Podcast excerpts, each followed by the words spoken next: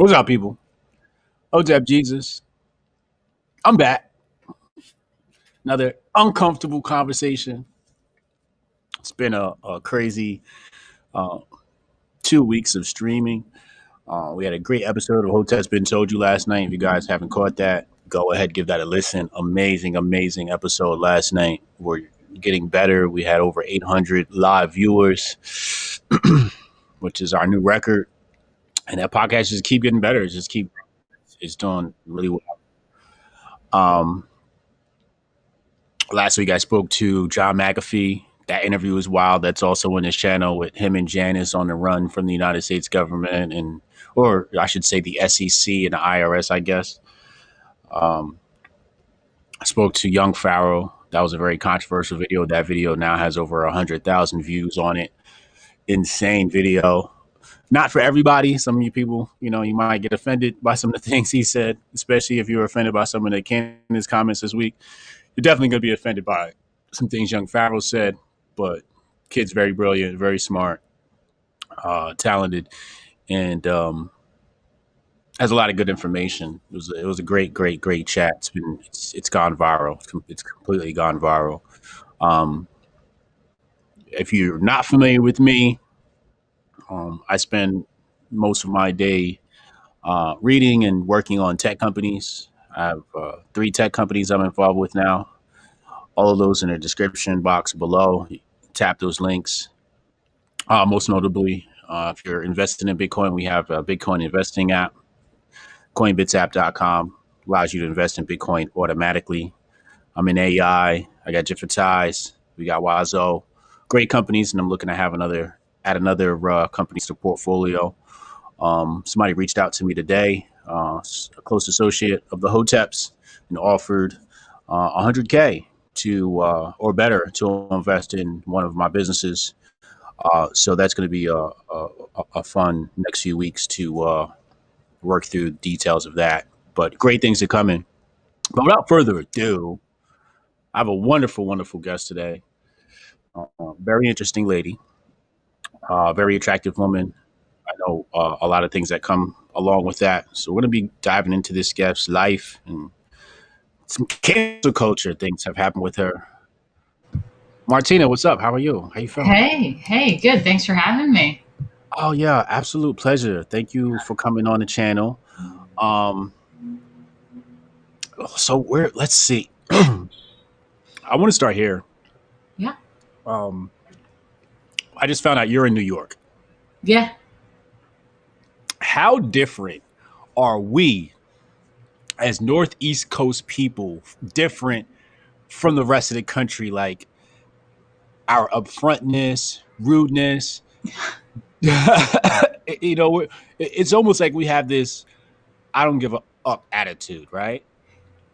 Yeah, for sure. Uh, I mean, I never really realized it because I was like born and raised in New York, so it's like I thought it was just like normal. But then Yeah. when you go out somewhere else, you realize like how fast I talk, how like intense I am, and like we work hard. That's something that I realize, especially like the difference between like the West Coast. Now I'm not saying Middle America or anything, but like the Cali vibe is just so like laid back. They're all about like talking big, you know. It's a lot of bullshit talk. No offense, anyone but uh, that's like the Hollywood vibe. But I just feel like New Yorkers or like Northeast, whatever, Jersey included, all that uh, is that like the tri-state area. We're like we're really intense and we work really hard. You Yeah. know? Like we're we're about like showing like how hard we work over like talking a lot of game.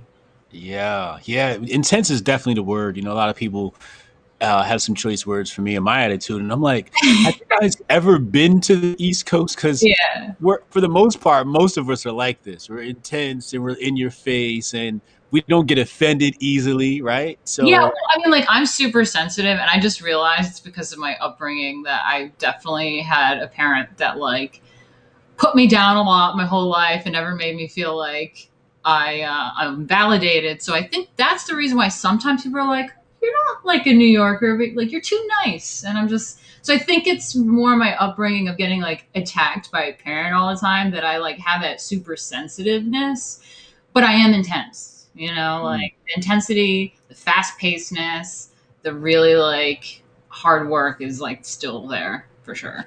Uh, so how how do you deal with that that that that negativity that and because you know people say like when you grow up, what happens to you as a child affects you as an adult. Has that stuff healed? Is it still there? Are you getting therapy Yeah. for it? Or Well, I mean, this is you deal with something that I just realized like the past few days, actually, just dealing with stuff. Because I was actually out of the country for a few years and I just got back like a few months ago. And um, yeah, I think I just came to terms like within the past few days that like my passiveness and my like attraction to like toxic people comes from like my upbringing. And i'm like now like even before i was on with you i was like watching youtube videos about like you know dealing with and coming to terms with how to heal yourself and like build that like inner monologue of like you're okay like you- you're not uh, you know you're not a failure you're not a nobody you're not useless and to build that esteem back up so Yeah. it's a learning progress i don't I, I think people should definitely i don't know You're I mean, you're not a. sorry. You said what? no it's like not everyone needs to like build up their esteem some people have a little too much self-esteem so let's let's not go there but for those that have low self-esteem it, it is really important to like figure that out for themselves So so how does that work with dating? Are you married, single? Or? married yeah You're married. Okay, so your husband, I'm sure, re- reassures you. Uh, yeah, I mean, luckily I found a really good guy, a nice guy. But from what I've been researching, a lot of times you you attract like the same kind of toxicity in your life. But I Yeah. happened with me with other relationships, business partners, Mm. people you know that I let walk all over me, and then it just you know around me. But luckily, my husband, I I picked a good guy, so Okay. that's good. Like yeah, yeah, Yeah. definitely. So are you're not a nine to five girl, are you? No, no. So entrepreneur. yeah, so I don't know you how much you know about me, Hotep. We've been friends on Twitter for a while, I think. I'm not sure Yeah. when this happened. I don't even know all of your politics or what it is that you believe in, but I just know that you're not like running around calling me a racist for not agreeing with Black Lives Matter. So like that's all I know is that like you're like cool sometimes, but then sometimes you do the same shit that I do, which is like criticize conservatives or like grifters or like East libs. We're both just kind of like fuck that bitch, like that's stupid, you know. So okay, yeah. that's what I really appreciate. But yeah, I don't know what you know about me. I, w- I was a burlesque dancer. Uh, I mean, I studied math at NYU. I was like tutoring math. I did a lot of math. I know a lot of calculus and shit. I was going to be a math teacher. But uh, I had that passion for performing. I figured I'm only going to be young once. And I live in New York City. So, uh, you know, I did the whole performing thing and I built a career on it. I, I call myself Lady Alchemy. And uh, for 10 years, I was a burlesque performer in the city. And that's where all my troubles began in 2016. So Wait, wait, wait, wait, wait, wait, wait. So when did you start the burlesque dancing? I did burlesque like 20, 2009. 2009, and then you stopped in 2016, or I mean, kind of. That's where my troubles began, and I got blacklisted. So I built up my career to be like full time, you know. And people would Okay. say, "Oh, well, do you have a side job? You waitress or whatever?" I was like, "No." I had an agent. Uh, I was working every day at this like top theater. It was kind of like if you think about Studio 54, but today, that's what it was. It was this like underground place that's like only the who's who knew, knew about it. Celebrities go there. Everyone's dying to get in. Everyone's saying, "Can you get me in? Can you get me in?" okay, Uh, really wild performances like that will just either shock you or be like, "Wow, I've never seen anything like that."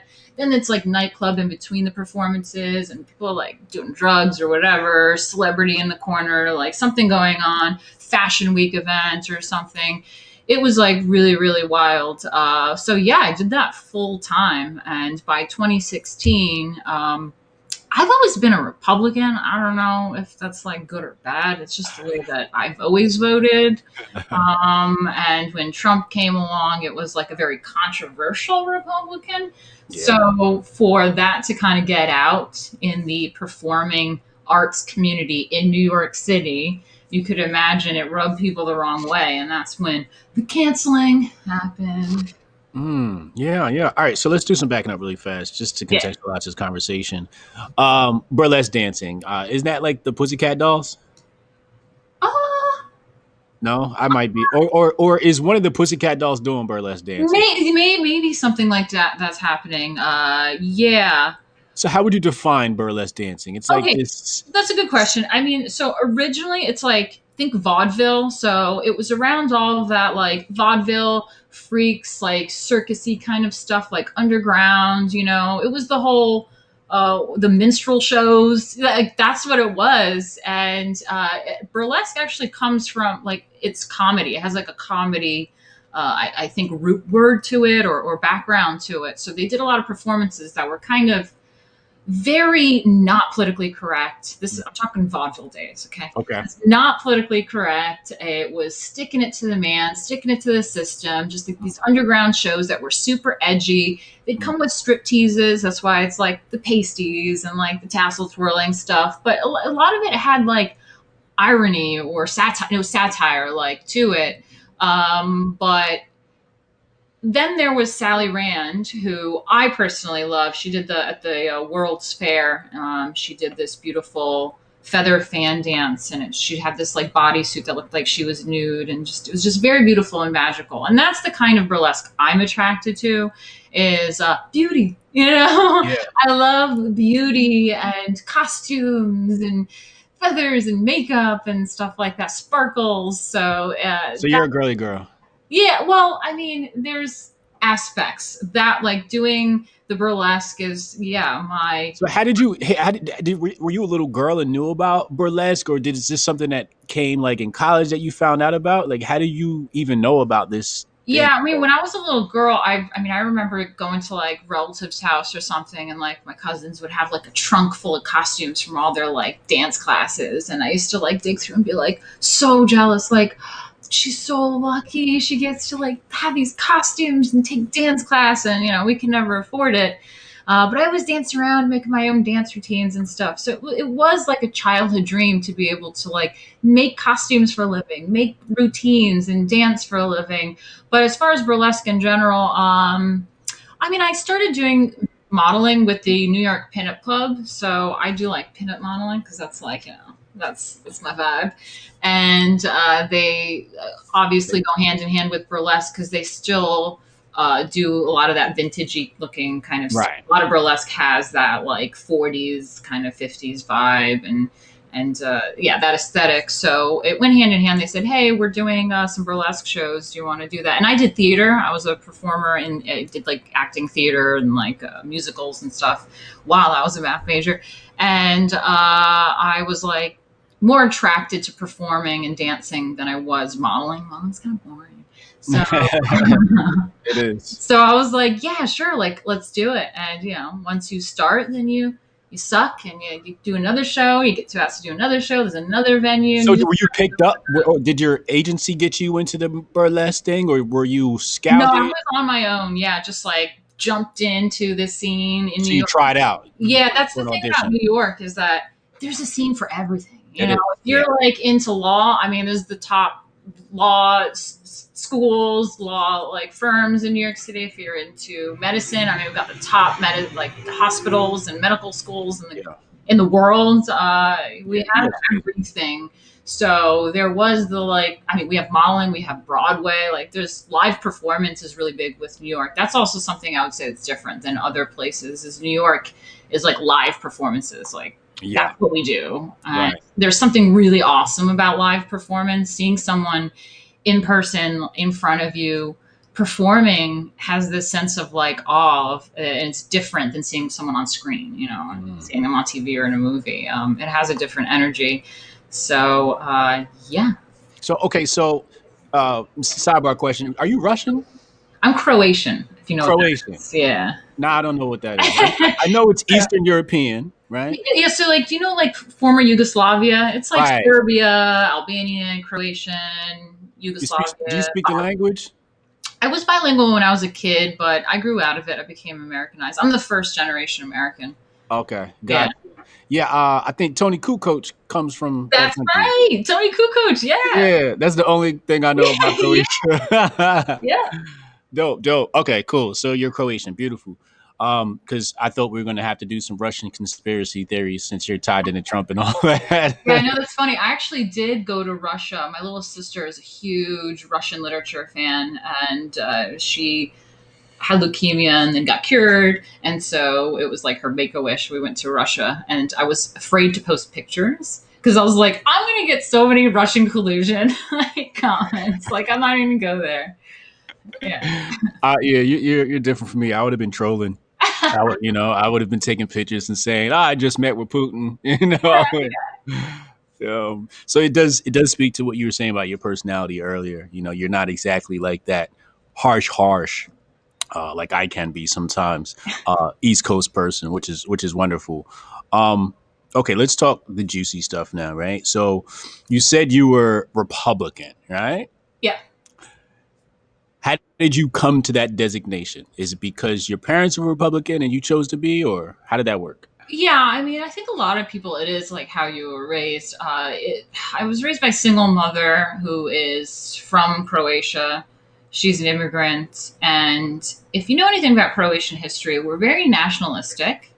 Uh, we have had our land. I mean, there was a war in the '90s, so like there, like we constantly have been trying to have people and nations or, or whatever take our lands, occupy it, and stuff. So we have grown to be really like strong, like national uh, nationalists because it's like proud Croatian like thing because everyone wants to rip us apart. And then uh, we are very Catholic. There was also a lot of uh, the war had like uh, conflict with Muslims as well because there was a, a lot of like the Ottoman invasion throughout times, and there's a lot of like Bosnians became converts to like Islam, and and so there's a lot of tension there. Uh, there was communism. That's what the fall of Yugoslavia was about in the 90s. Uh, my mother lived under communism and spoke against that, was very against it.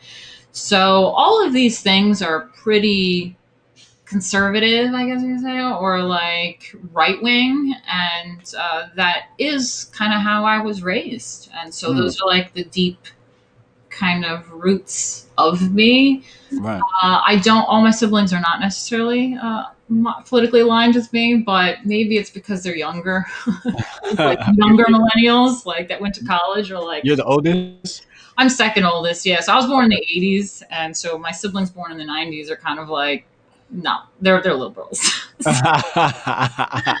yeah, yeah, I'm an '80s baby too. Um, let me read some super chats really fast. Uh, Victor of Life, eight dollars super chat. Thank you. He said going have to catch a replay, but had to show love. Happy Friday, everyone. Stay blessed. Yatu Saves. Also, Martina, are you thirty? Are you a thirty-three? He's talking about your life path number. I don't know if you're in a numerology. Um, uh, Kel Bell, uh, Martina, is that why? Is that why I became a fake Louisiana beauty queen? Was I trying to get approval? What was up with that? Louisiana. What? Yeah, she she said, uh, well, I think she's she's uh, trying to relate to you a bit, um, basically saying, you know, she was a beauty queen, uh, or wanted to be a beauty queen. I thought you were saying like I was trying to be a fake Louisiana beauty queen. I was like, No, what? no, What did I do? nah. Yeah, Um, my, my my crowd is is really super cool, um, which is is kind of cool because my my corner of Twitter is like really like free thinking, free space, right? Where you're safe here, you know, when you're with me, it's like you can say the wildest thing and you know it, it- you're not going to be judged.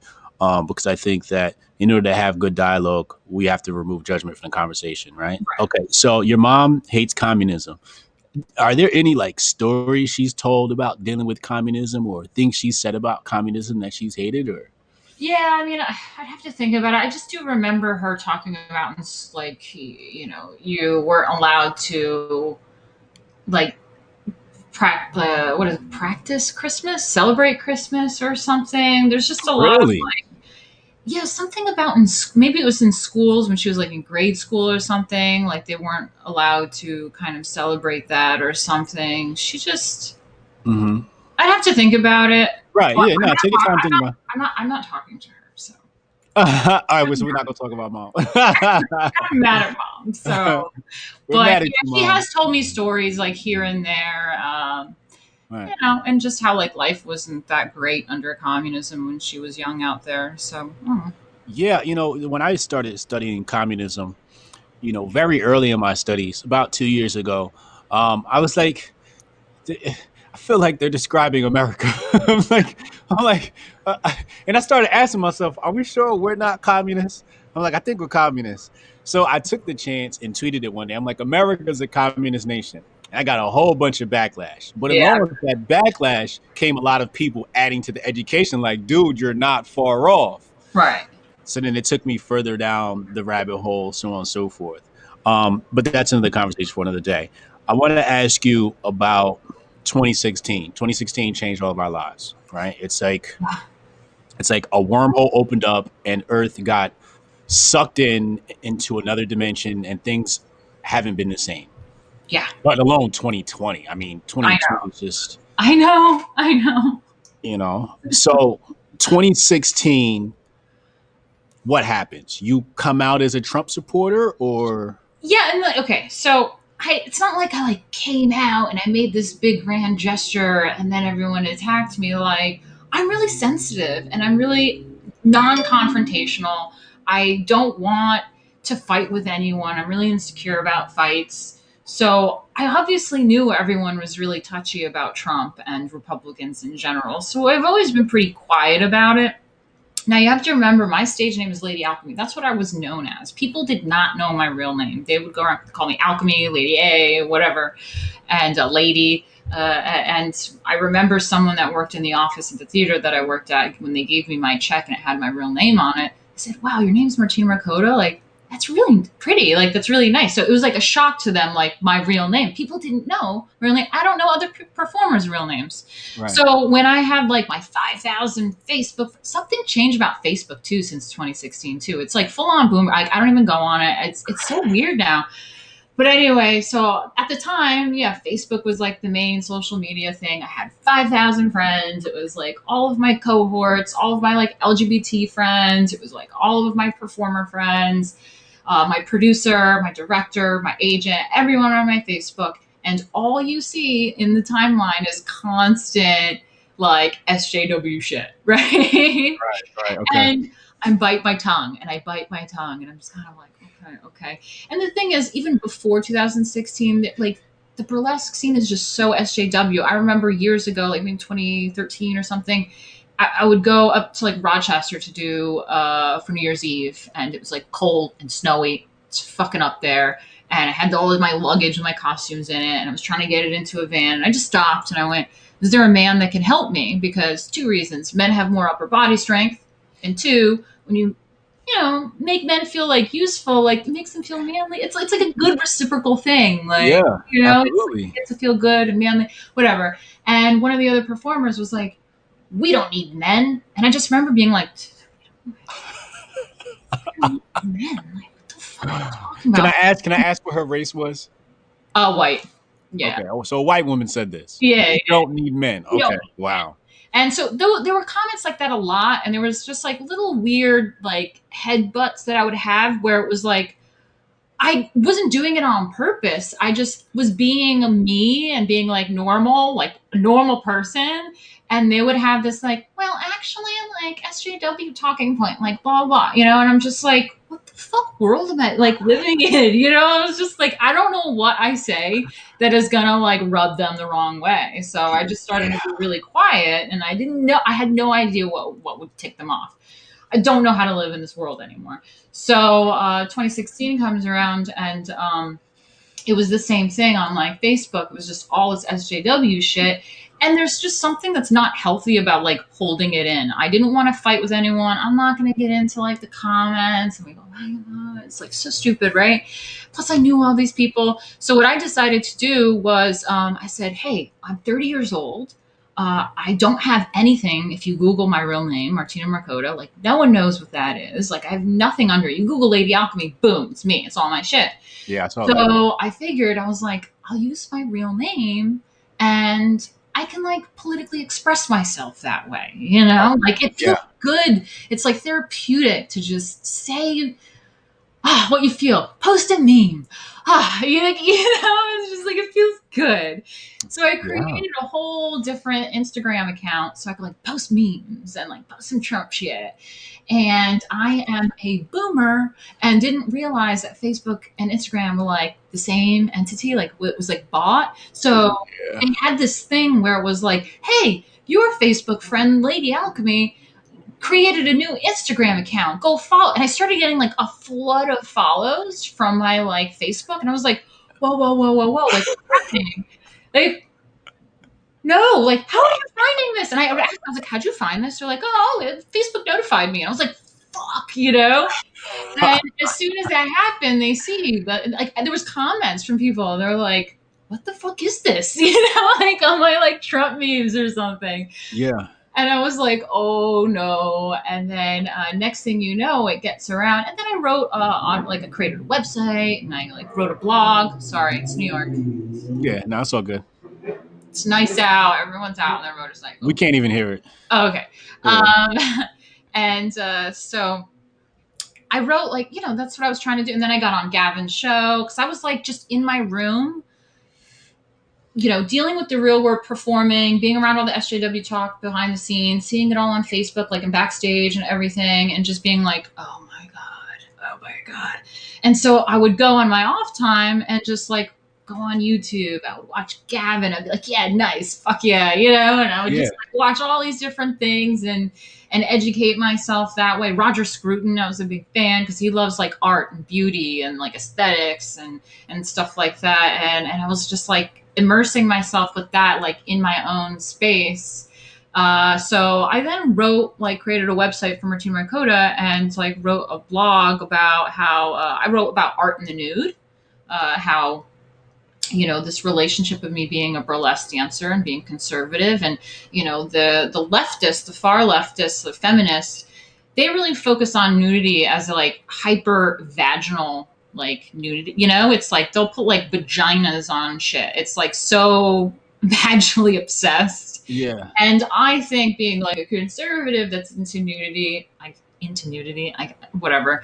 Um, I use my body as a canvas. Uh, I perceived it as like Greek Roman sculptures, you know, like the Sistine right. Chapel, just like stuff like that, where it was like tied to godliness. It wasn't like sexualized. It wasn't about like sex or, or yeah gender or anything like that. So I wrote about that, and I wrote about how um, conservative is new counterculture. Paul, uh, Paul Joseph Watson stole that from me because I gave that him that info, and he ended up destroying it. Anyway, that's a whole different story. Wait, wait, what? Oh yeah, what? like I fucking hate Paul Joseph Watson because I used to talk to him back in like 2013 and stuff. Again, when I was like consuming all this material and I was just like frustrated with all the feminists and the SJWs, like in New York, in the art scene. I felt alone, so I was just online. And I came across Paul Joseph Watson before he was like with Infowars or anything. He was just like walking around with his like camera bitching about feminism. And I was like, never been a feminist because I was like, yeah, fuck, fuck feminist. so I was like, yeah, yeah, cool. And I like reached out to him. He only had like 50,000 followers on Twitter. And we used to like chat. And then he was like, oh, I should interview you sometime. And then I was like, yeah, yeah, let's do that. And then when I bugged him about an interview, he's like, oh, I can't just interview you because you're hot. I need a topic. I was like, yeah, I know, duh. I want to talk about like what I know, which is art. I want to talk about how conservatives, new counterculture. That's how I felt. I felt being conservative was like the new, like just different thing. It was like underground. It was like kind of yeah. this thing, you know, having faith instead of mocking Christianity was like cool. It was different, you know, and so I, I read things, and you know, I sent him references to Roger Scruton to talk about beauty and like art and all this stuff, and uh, how modern art sucks, or contemporary art rather, because modern art is actually a specific time period of art. Uh, and uh, I gave him like all these things that I want to talk about, and he ran off and just uh, stole it. Never got my credit. So, no way him. Yeah, I have screenshots. I have things to prove it. So, um, oh, yeah. that's so foul. I never really jived with him. I, I, my superpower is reading people, and I never really was like, ah, this guy just seems weird to me. Yeah, So he now I see definitely why. is known. Like he's known now about it too. Is that like he'll steal memes, he'll steal like you know other things, he'll steal content all the time. He's known for stealing. Um, it's just that's something that I didn't realize after getting blacklisted and all this stuff, and we'll still get to it. But something that I'm disappointed about, and I want to get to that too, is like not just bitching about SJWs, but like what can we do now? Like what what the issues on the right are. To this, that's why I like you as well because you call it out. We're not just like in this cult, uh, like rooting for one side of the team. I'm kind of like, no, nah, motherfucker, you sketchy too. Okay, like yeah, you guys are bad too. So shut up. So uh, yeah. yeah. Fuck Paul So- Joseph Watson. He's he's he. I didn't realize people want to like climb to the top to be this like e celeb on the right. To me, Yes. conservatism, Republicans back in the day, even if you call it neocon if you want, I don't give a shit. Even the neocons were like, maybe not, I don't know, maybe I was too naive, but what I perceived was like educated, cultured, willing to help each other, honorable, you know, magnanimous. Like these like good qualities. And that's Yeah. what I thought the right was about. And I'm highly disappointed that Well, I'm- let's let's let's unpack that. Yeah. How different is the right or conservatism from 2016 to now? Like, I, like I know. to me, it's completely different. I know. It's Right? Like, like 2016, it was like, yeah, this is so cool. yeah. Today, I'm like, yo, when this shit become whack. yeah, like it's cringe as fuck. Like, God, really?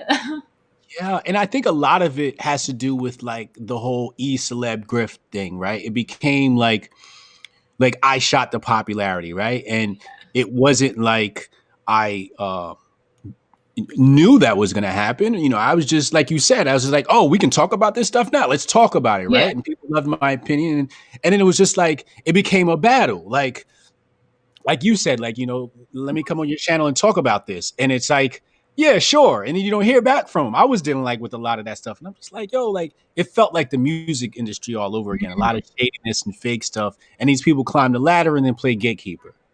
Exactly, exactly. What I started noticing too was a lot of like I call it like circle jerking. They were just like Yeah. you know, like jerking each other off, whatever other e celeb like was, you know, to it just perpetuate their like e celeb fame. And I was disappointed because I thought, uh, I mean, I was already established as Lady Alchemy. I had my fault, like I had a whole career as Lady Alchemy, and I mean, I had fame. You know, I was performing every night on a stage for people cheering my name. You know, they were adoring me. I had you know, like I said, celebrities watching me. I worked for Google Holiday Party. I worked for Xerox. Like I did, like I've done all these things. I had fame. I'm on billboards. I was in magazines. Like I had fame. Okay, like it mm-hmm. wasn't like a nobody. But as far as politics go, you know, when I lost all that that fame, that like my career and like Lady Alchemy got destroyed, I'm a We're nobody. gonna talk as we're gonna we're gonna unpack that too. yeah. And I was like unpack that. nobody as Martina.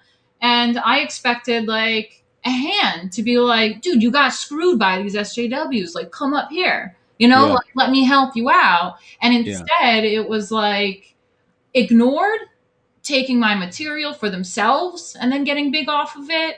Um, just everyone out for themselves. And yeah, it's shocking. That's totally what I see with the 20, like 2020 conservatism now. It's disappointing. Yeah, it, it it became like you said this popularity contest, right? And then less about the actual politics or policies or the ideology. Um, you know, I definitely saw that myself, and and that's why I started calling out. Do you feel like you had to be in lockstep with some of the e celebs, and you kind of had to do some ass kissing in order to be inducted into their clique of cool people? Well, I'm not in their clique. Okay, you will not see. I know that I have. a I noticed that.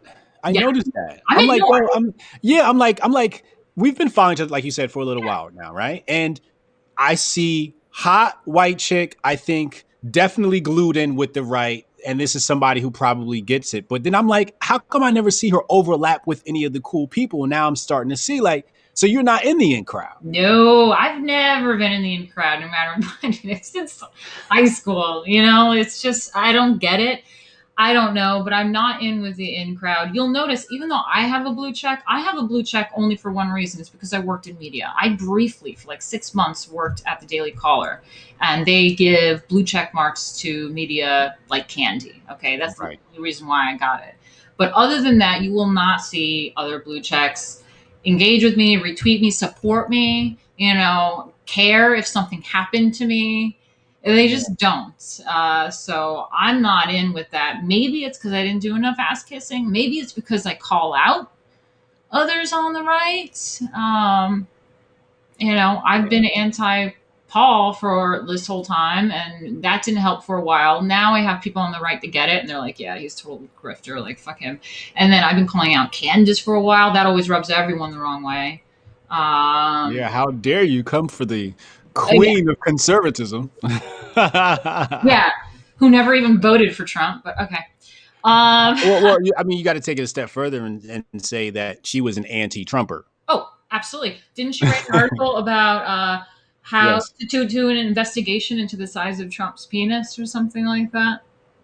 Yeah, yeah, yeah. She was completely on the other side. Like it wasn't even like she had like an epiphany. It was like Yeah. she completely flip flop. oh no, her epiphany came, and it was, ooh, I can get more fame and money doing if I'm a black conservative. So Yeah. anyway, but yeah, so maybe it's that. I don't know what it is that rubs you the wrong way. I think people do see more of like the strong will inside of me on Twitter because they do think I'm feisty, but I'm really not. Like I don't think I'm feisty. I'm actually really passive and sensitive and emotional, but I don't just like suck up to people that I don't respect, and I will call things out uh, the way that I see it for the most part. So I don't know. I'm not in with the in crowd. Yeah, you know, to to be an e celeb, I, I don't know. I, we can theorize what it takes to be an e celeb on the left, but on the right, it, it seems to be very simple, right? Um, don't criticize anybody on the right. Uh, say all good things about Trump, and Mm. take shots at the left, right? It's like literally if you just follow those three rules and post content, you know, some videos every now and then, something funny or whatever, and some memes, you can like climb up the ladder. Do some ass kissing, you'll climb up the ladder even faster, you know? But I think the problem is genuine people are different from others. Right. And I think there's probably three categories of people. You have someone who's truly genuine no matter what the situation is. Those are people like you and I. We're we're not gonna fake it. We even if we tried to fake it, we wouldn't be able to live with ourselves, right? then you have the people who fake it, and then you have the people in the middle who don't know what to do, are fearful, so they follow the fake people and become fake like them. Absolutely, and I think that's also the thing is that I think I think it's been also kind of trendy to attack me for some reason. Really? Um, yeah, in like the certain like far right troll circles. Like I'm not talking about the regular like MAGA crowd. They Okay. don't. They just follow the same MAGA grifter or whatever is happening. But as far as like the trolls go, it becomes fun to like attack me for some reason. It's this game for people, and um, that is exactly what you're describing. Is that I think people genuinely know I'm nice and that I have good, good content, but it's like high school where if the popular kid is saying she's not cool, let's make fun of her, everyone else is kind of like, okay, yeah, she's so cringe, right? You know, it's like, yeah. okay, fine, just follow whatever your e celeb says to do, and uh, you know, follow follow that. Go ahead. Yeah, yeah. It's it's like high school all over again. It's definitely high school all over again because in high school I was a rebel. Uh, I recognized the fake shit really fast, and I was like, I'm just not gonna hang out with fake people. Like, if you got to be fake to be cool, it's just not gonna work. So I just stuck to picking up girls, and that worked for me. You know, I'm like, you guys don't gotta like me as long as the women love me. I'm happy, right? So, you know, we and we fought in my garage every night and hung out with the dudes, and it was cool, right? I didn't need to be. Uh, Kel Bell, she said, "Nah, respect. I was a fake Louisiana beauty queen. I don't understand why I went down that road." Um, Kel Bell said, "I'm trying to pick your brain, Martina. It's all Nice. love." Uh, Kel Bell, uh, time always tells. I've been riding with Hotels for years. Respect. Appreciate you. Nice. Um. So yeah, all right. So let's let's let's let's unpack some of this troll stuff, right? yeah. Um, you know, first of all, trolls are unhappy people, right? That that's that's that's what this comes down to. They're not happy with their life because if they were happy with life, they'd be doing that. They'd be busy doing that as Right. opposed to worrying about what you're doing, right?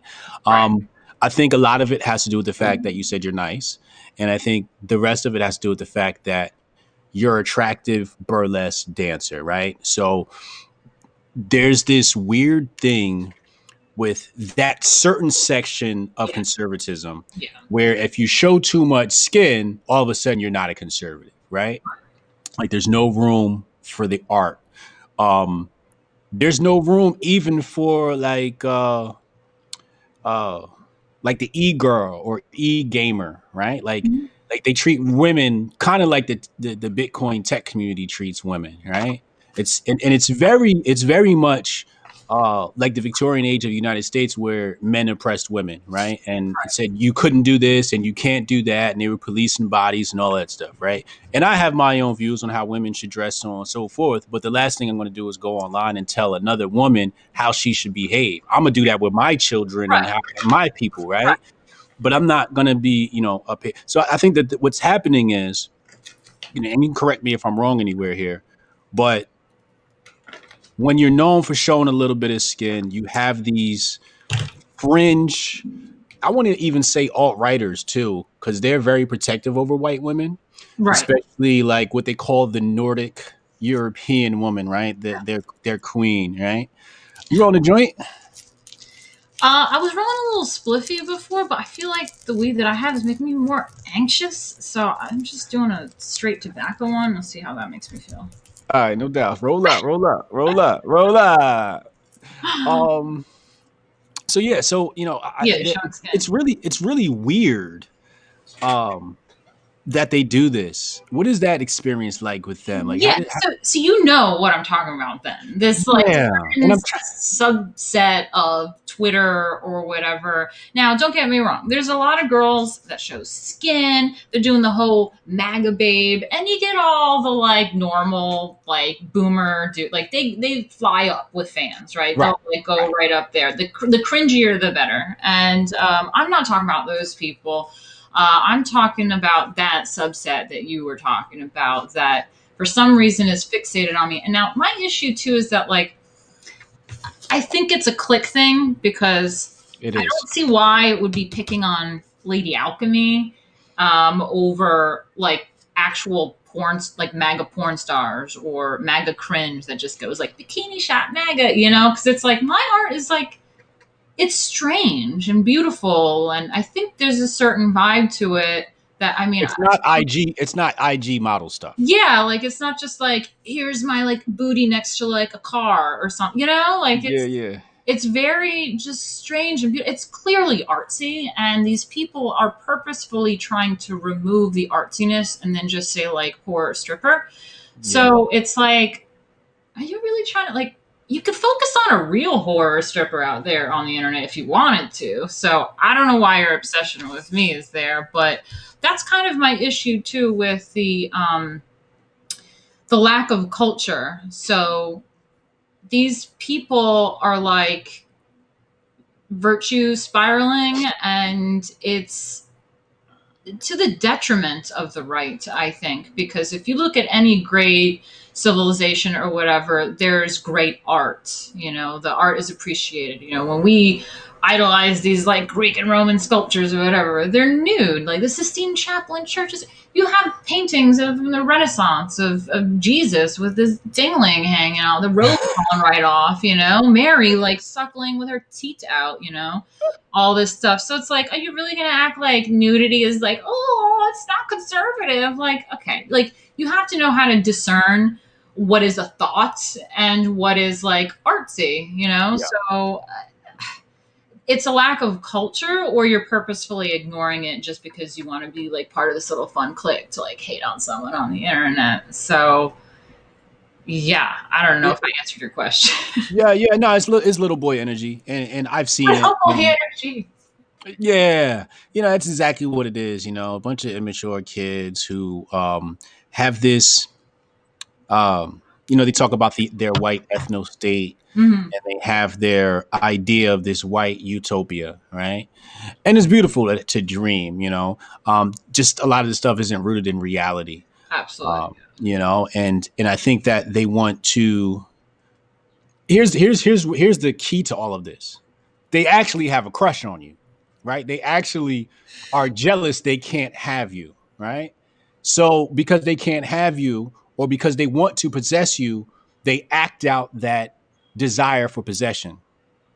And the desire for possession is acting out and saying trying to control you and control your body right? And Yeah. criticizing for how you are. So it's coming from a place of admiration and, a place of weakness. Um but i've seen i've seen that. All right so let's so let's let's let's talk let's talk trump. Let's talk 2016 a little bit more. Then we're going to talk um getting canceled and then we're going to talk about race and where we are in 2020 um if if it doesn't get you more canceled because all right so 2016 right um Yeah. you're sure you're going to vote for trump and why do you remember Uh, yeah, no, I mean, I do remember. I think at first I liked uh, Ted Cruz.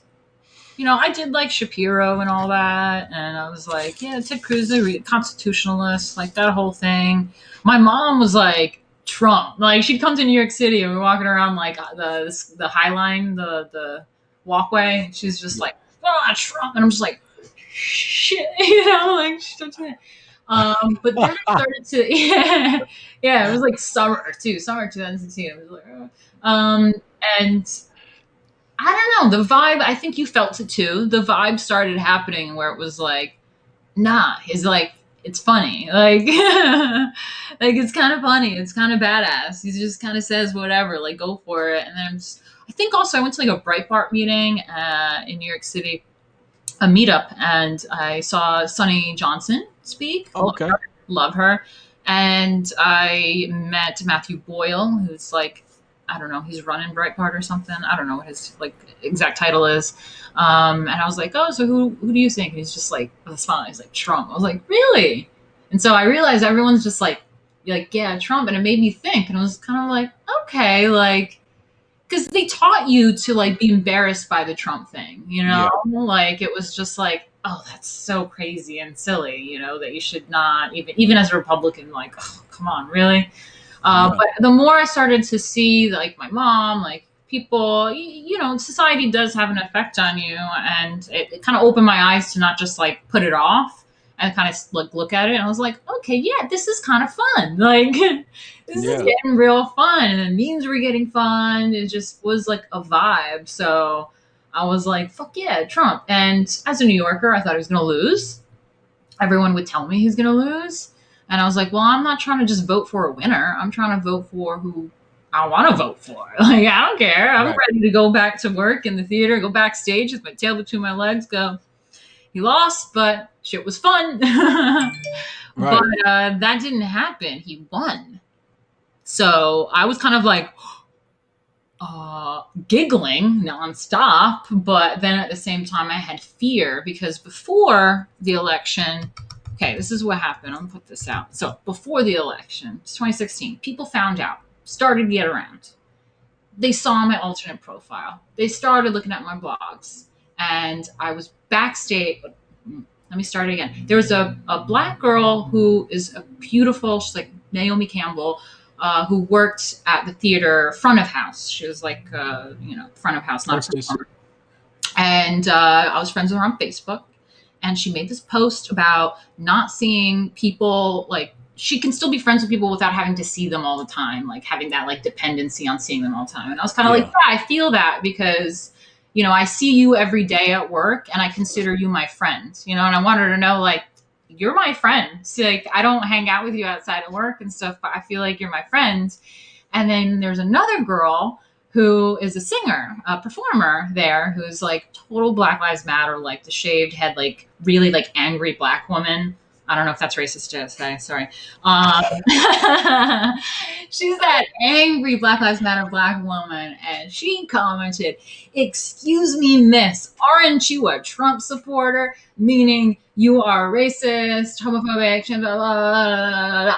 And I was like, you know, my basic bitch conservatism days. I was like, um, no, like I judge people by the content of their character, and so and so has been nothing but polite to like nice to me, and I like her. She's my friend. And uh, she's like, Excuse me, we've seen your tweets. We all have. Like, please explain to me how you can consider her your friend, blah, blah, blah. And so I start to explain. I was like, Well, like, aren't you against Black Lives Matter and all that stuff? And I was like, Yeah, I'm against terrorist groups. And, you know, maybe you should rethink the Democratic Party, you know, all this stuff and blah, blah, blah. And she was like, I'm not listening to anything from a racist. Bye, you know? Okay, I thought you wanted an explanation, but. Um, so that scared me because I'm so sensitive and emotional. I was really freaked out. This is a girl that I work with. She's the Yeah. singer. She uh, she's the host at this club. So um, I was really nervous about going to work, and I was backstage, and I was really like oh like stressed and nervous. And there's like another guy, he's like some gay guy that works on like in crew. He's like part of uh, yeah. What they call it with crew, uh, backstage people, with the headsets and stuff. And he was like, um, just talking to me. I was like, yeah, I'm really nervous. Like, you know, Kim, ooh, I said the name. I was like, so, so and so, you know, made this post on Facebook and she tagged me and they were like, yeah, I saw that. And they were just like, it's fucked up, blah, blah, blah. And another burlesque dancer heard me talking to this guy and was like, what are you talking about? Like, I was like, oh, just like Kim kind of like went after me on Facebook and, uh, fuck, I said her name and uh, and she's like, "Yeah, I heard all about it, and I read your blog, and I have to say, I'm not impressed." And she started like fighting with me and yelling at me.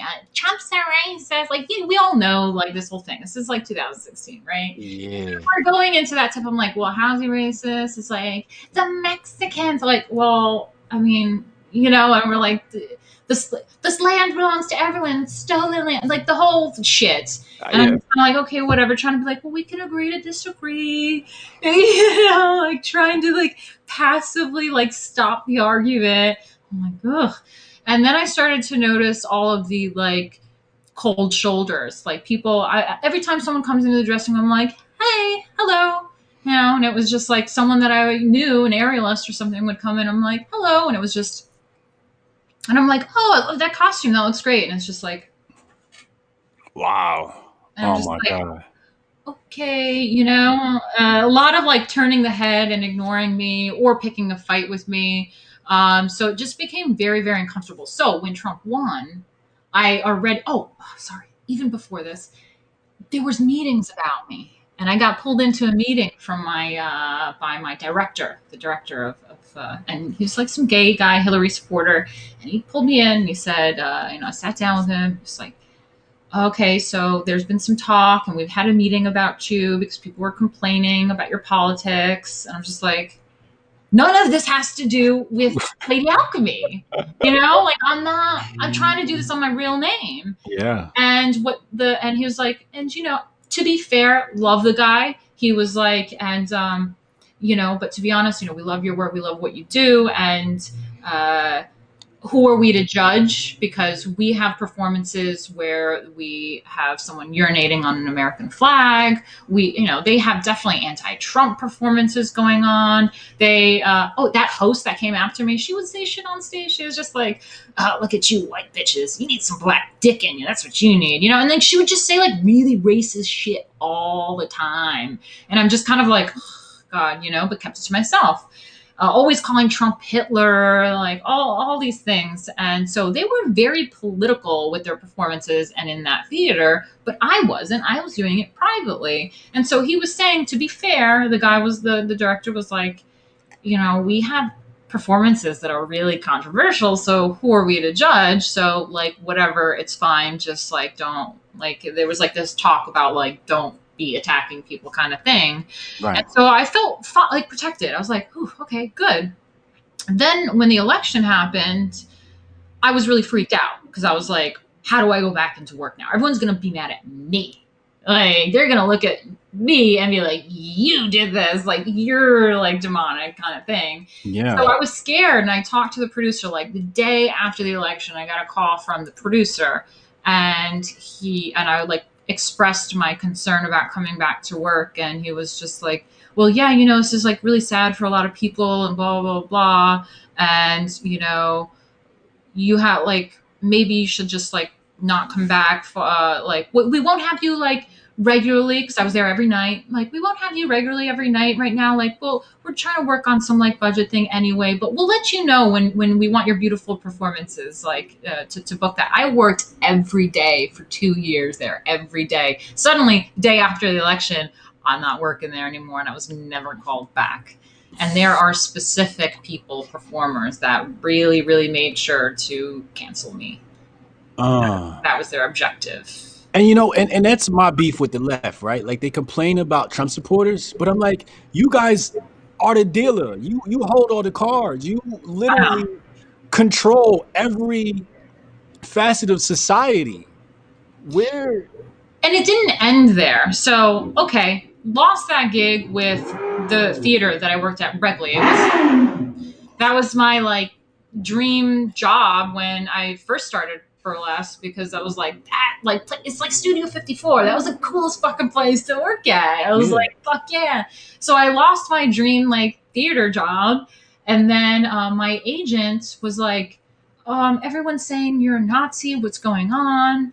and I was just like, oh God, you know. And then they like sent her a link that they were like the other performers were like feeding her stuff about me, and they're like, so and so saying this, and they're saying that they're basically saying that you're like the devil. And then she was like, um, well, what's this? And she sent me a link they were sending her uh, a link to an article that Antifa wrote about me, basically doxing me, and uh, they wrote about the election night party that I had, and saying because there was like a lot of Proud Boys, like what have you, and Gavin was there, and so they were just like this fight. I was like, that's Antifa, and I'm trying to explain to this lady what Antifa is. Like, they are far extreme leftists. They're like they that's not right. You know, what they're saying, and she's just like, people are saying this, like.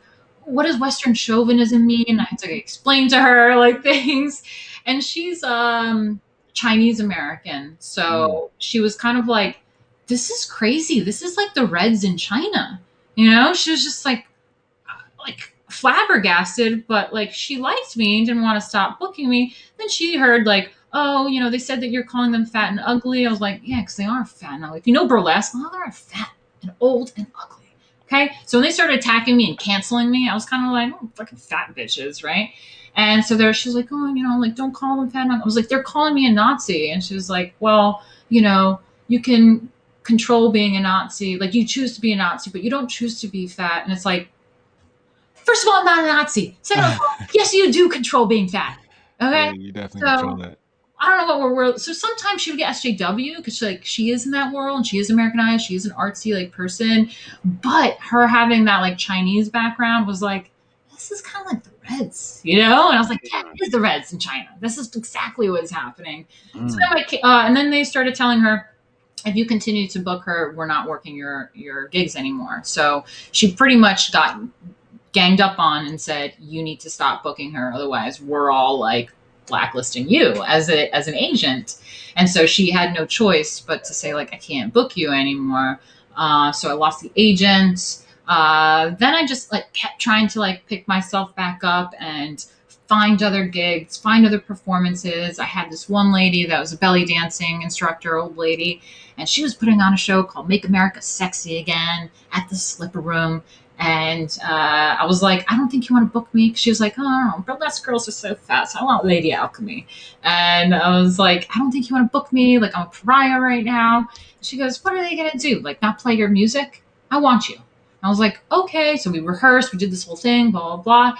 Day before the show, she calls me so upset, going, "Ah, I sent in the roster with your name on it, and they got back to me and said that you're a racist, anti feminist, and that you insulted the burlesque community, and that you need to be replaced or the show's canceled. Like, she was so distraught. I was like, Listen, go do the show. I'm out of it. Don't worry. Don't feel bad about it. She was so distraught, and she's like, so sad. And I had to explain. She's like, well, what does not feminist mean? I was like, well, you know how they like shit on men all the time and like blah blah. I was like explaining to her. She goes, yeah, yeah, that's true. That's true. I was like, okay. And then you know, as far as insulting the burlesque community, I mean, a lot of them are fat and ugly. And she goes, yeah, they are. And then I was like, and the racist bit, I'm not a racist. And she goes, I know. Like with a sigh, you know, and it was just like really like unfortunate what's happening. So they would follow me around and do that. And then I had this one girl. I'm sorry I'm talking so much. No, this is your interview. This is this is this is I'm Oprah at this point. Okay. and then I had this one girl that was in the performing community that knows me. It was like a super psycho. Like she was married to uh, a guy that divorced her because he was gay. He like he turned like gay or something. She's such a feminist, turned him gay, and was like nonstop obsessed, like obsessive over that, and would write about her like relationship nonstop. Uh, would always do these things jabbing at like Republicans and Republican women. She has this fixation with Republican women. Who is this now? One this girl that is in my performing community. Okay. And uh particular girl. I don't, I don't know. She who shall not be named. Let's just say that right now. This fucking bitch psycho. I don't even want to summon her name into my like energy. Um, and she has a problem with who? What? You say she has a problem with a certain archetype of, I guess, Trump women. Yeah, uh, of Republican women, even before Trump, it was like this. So she would do like acting and stuff, and she would make like little skits and do like these little like really hodgepodge home videos of like her acting, where she's just like making fun of whatever Republican woman at the time is going on, like going back years. And so she has a fixation on Republican women, which is very strange. So when she found out I was a Republican, and then I hang I'm hanging out with Gavin and, and whatever. She went fucking psycho. She started like watching every single episode of Gavin, taking her she's an old older woman than me. She took like a camcorder and started recording the screen with the camcorder. And Gavin would say inappropriate shit. He said some really inappropriate shit, okay? Like in my like we were talking about the people that were attacking me and he was like looking at the comments and he was like that person looks like a tranny. And i was like Gavin, you're not allowed to say tranny.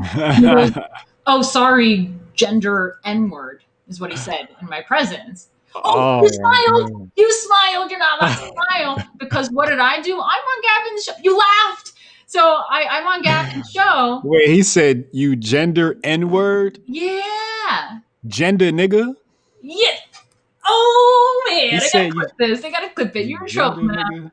so uh, no, I'm right. in trouble because I'm smiling. I gotta smile. Oh, no, that's fine. So basically, what happened was he said that in my presence on the show, and I just went, ah, and I like awkwardly laughed, and we changed the subject. Like, what am I supposed oh, to do? Man. I mean, he could do whatever the fuck he wants. He could say whatever he wants. I didn't yeah. say it. So what this girl did was like zoom in on me of him saying it. Like I became canceled because Gavin said something and I laughed. Mm. I, I, awkwardly laughed at it. So mm. I like she got that footage. She starts making videos about me, like hit pieces, puts them online, started collaborating with like alt right people that went to Charlottesville to be against me. So it's like, is this really about politics? Because you just collaborated with someone that went to Charlottesville. Okay, so you obviously have a deep rooted like hate at me for this point. Um, and she put in false tips to the FBI, which she admitted to everything. Okay. She has a blog and I have that shit saved. She is so proud of her fighting Nazis that she wrote an entire blog about it, how she contacted the FBI.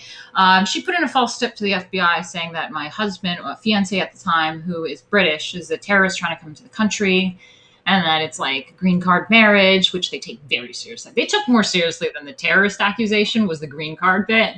So, um, yeah, and so he hasn't been able to come back to America since election night. I my my husband hasn't been to America since 2016, and he hasn't met my family. And we are trying to, you know, sort that out and get a visa, get him to come here. But it's it's happening. But that's the damage that they've done to me in my life, and they continue to do it because I sent you the other day for Fourth of July.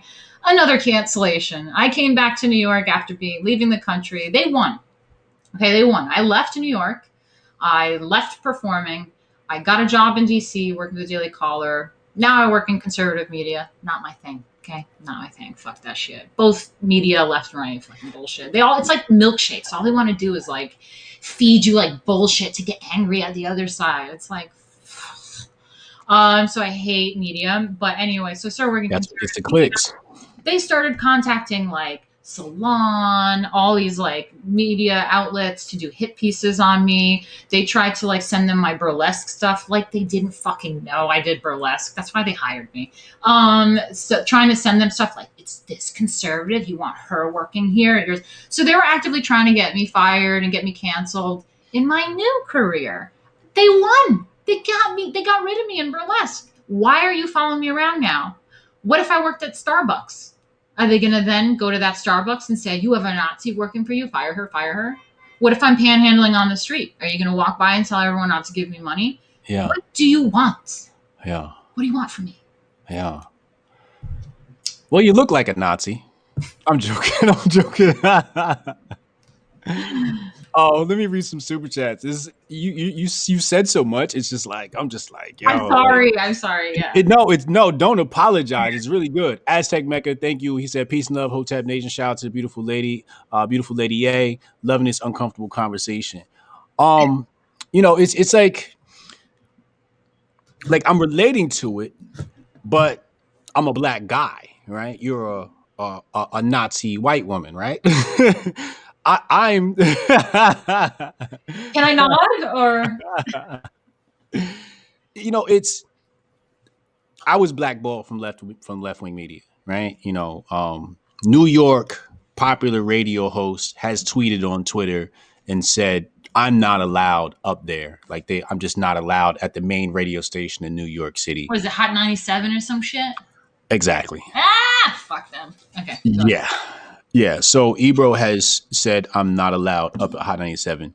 Uh, in fact, one day I had a podcast episode um, scheduled with one of my friends in that building uh, who works at for Hot 97. And when I tweeted I was on my way, I got a call five minutes later, literally, that said, Yo, I have to reschedule the podcast. Podcast never got rescheduled. Yeah. yeah. Um, so I know what you're going through, you know, and um, for sure it's it's a very weird time. Yeah. You know, I I never I never expected even for myself, I never expected to be ostracized from any industry, period, right? Yeah. Um for so so one thing I do relate with is the name thing, right? So you were going under Lady A and then you go to Martina Markota, right? So I was Hotep Jesus, right? And I wouldn't use my real name because I was in the professional world. And I'm right. like, I like I remember one day I was at a startup and I worked with a feminist, literally. And they said something about Twitter. I'm like, my my heart just started racing. I'm like, yeah, I hope yeah. they didn't find my account. I hope they didn't find my account. And they literally asked me, "Do you have a, a Twitter account?" I'm like, "No, nah, I don't really get into Twitter." So I immediately created like this other profile of Brian Sharp, like my real name, and then like so if they f- ask i can just send them that one right? So right. i was like running under this whole other thing so they wouldn't find out. And it's like it, it's it's it's scary. It's a very scary place we are now because you are definitely being i don't know if oppress is the right word but suppress is definitely the right word. Ostracized they're taking away your ability to create income for yourself and take care of yourself. They want to actively erase me too from history. They started actively removing ad campaigns, things that I've been in. They started copyright striking things that we collaborated on. They wanted to erase me. And that mm. feels so, you know, to want to to be to feel like you're being erased and all your work is like heartbreaking. Yes, absolutely. Absolutely. Yeah. Uh, I mean, I feel the heartbreak because I can't, I can't relate to my people sometimes, especially black women. Like I find it really hard to be mm-hmm. around black women. Um, unless they're of the hotep variety. If they're the hotep variety, I feel like right at home. Like ah, I'm, with, I'm with my queens. Like they get it, you know. Yeah. yeah. Whereas the majority of blacks, as you already know, are definitely more on the liberal side of things and which is like surprising to me genuinely not for that conservative like talking point but like i lived in in bushwick brooklyn right before it got super hipster. And I lived like my neighbors were they were like red. They were they were in gangs. They were part of the Reds, you know. And they got the teardrop tattoo. They're they're definitely like, oh, you want to see my gun? Definitely not a legal gun. You know, like they were gangsters. And um, I lived in in this really black community. And election day, I went to go vote in Kings County, you know, and went to the voting area. And I see when you sign in, you could see like your name on a list, and there's like an R next to it and I just quickly glanced at the paper and it was all D, D, D, D, D. And I was just like, why? Like, why though? Like, I don't get it. Like, I genuinely don't. Like, a lot, and also the community was very religious. Like, I had a lot of churches, a lot of the really nice, decent, like, black folk that go to church, you know, like the old black man in his hat that says hi to you every day and he's sweeping his front little, like, uh, sidewalk area. And it's like, why are you guys Democrat? Like, I don't, know. So yeah, I, I hear you. It's Yeah. Yeah. So, you know, it's disheartening for me to see that my people are one way, but once a certain topic is brought up, they completely flip. And it's just like, that's not how you live, right? This is not how you live. Like you you're completely contradicting yourself right, by even supporting these people, you know, and it's like and it's like, well, if it's fuck whitey, then it should be fuck all of the white people, right? It shouldn't be just Trump. It should be Trump and Biden, all right? All together. Like, don't be a hypocrite, you know? Um, if there's white supremacy, you can't remove the Democrats from that system of white supremacy if you say there's a system of white supremacy, you know? So it's just a lot of very contradicting things. I'm sorry that you had to, you know, so how do you how do you bounce back from this? Like how do you I don't know. I mean, I'm in the middle of this shit. I thought that after a few years, it would kind of like settle down and people would be like, they, they called you a Nazi for liking Trump. That's crazy, you know? Yeah, But here we are in 2020 and it's even worse. Like, I didn't think it could get worse. I thought it was going to just like mellow out and what happened to me was going to be like unreal, like to people. It was like, that sounds crazy. Like, yeah, well, at the time you had to be there, 2016, wild time. And now here we are, 2020, and it's gone even farther. Now, okay, so before 2016 was if you say the wrong thing, you have the wrong beliefs, you know, you get attacked. Now, 2020, I realize if you don't even say anything, you get attacked because the other I don't know, a month or so ago, whatever that blackout thing happened, it was like I was posting in the middle of the night some pictures on my Lady Alchemy Instagram photo shoot and stuff, and I started getting attacks and like, oh, so you're why are you posting this series when it's supposed to be this like whole Black Lives Matter like blackout thing? And I had no idea. I was like, what is this talking about? Like, this is my art account. I'm posting art on it. I'm not doing politics. Go find a political account. She's like, this everyone, other art. That's not an excuse. Other artists are are doing this and blah blah. And basically, if you're not posting the black square, if you're not actively promoting Black Lives Matter, then you get targeted. So it's gotten even worse now. Now it's it's like your silence. What, the, what does it say? Your Your silence is silence is violence. Yeah. So silence is they've taken it to the next level where you can't even be quiet about your beliefs if you don't agree because then they sniff that out and go well you didn't speak up Yeah. But I mean like what what if like you're just not glued into what the world is glued into and you know nothing about what's going on in politics and you're just posting on your art account because this is your art account. It's like I have to include politics in what I do now? now you do Like or yep otherwise you're complicit in something, yep right? that's Like literally what they're doing now and i'm just shocked because honestly you know when the left attacked me too about stuff and oh didn't you go and on Gavin's show this or that? I'm like i don't care anymore. I was like uh, fuck the right too fuck them all. Like i don't care about any of the politics. And they don't take that. They don't like they don't accept that. That's not nah, that's not that's not allowed either. You yeah. it's either it's either you with us or you or you against us. Yeah, my friend has a, a shop, uh, brick and mortar shop. I'm not gonna say what type, in the hood.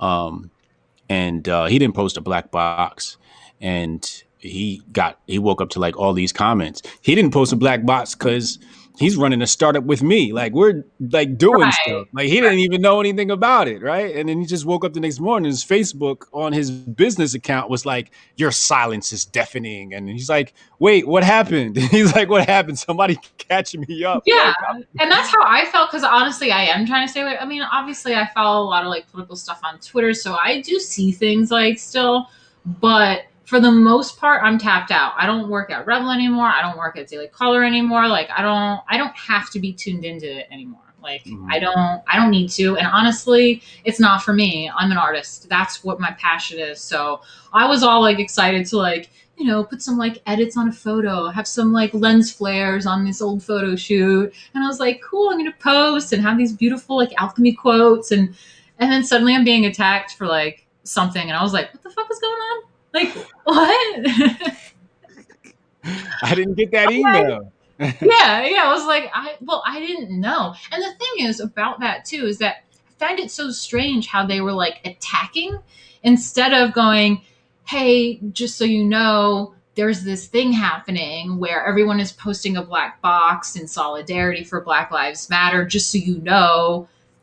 That would have been like I would have accepted that. I would have been like, "Oh, okay, thanks for letting me know." Wouldn't have posted a black box, but like there wasn't should have been aware. that conversation, there was just attacks. It was like, "How dare you post something?" And blah, blah. I was like, "Dude, you could at least let me know." I didn't know. There was no niceness to it, which Nah, is how they function.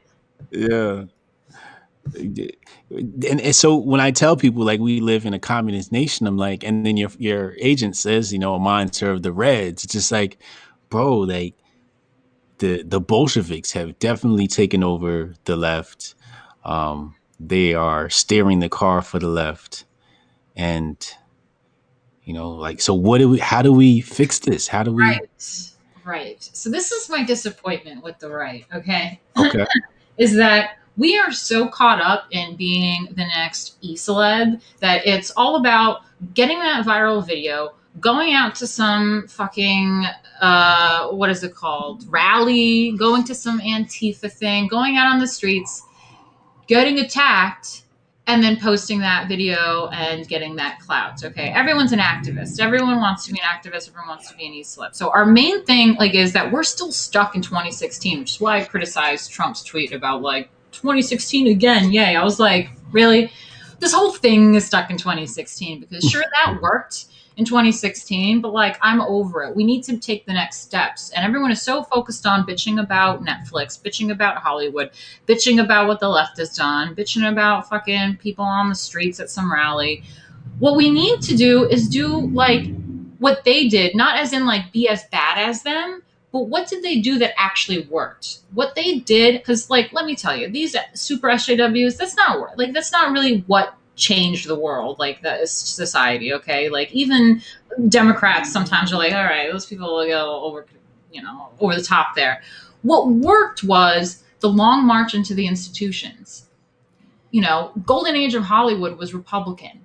There was McCarthyism. We were trying to keep the communists away. They snuck in quietly. They were not activists. They were quietly snuck in, started changing, shifting Hollywood, shifting like the narrative of what's happening. They got in th- through um, into the universities, started changing things, started becoming professors, started changing the curriculum, started, you know, that's how they they change society. And so we don't need any more activists, any more like Twitter celebs.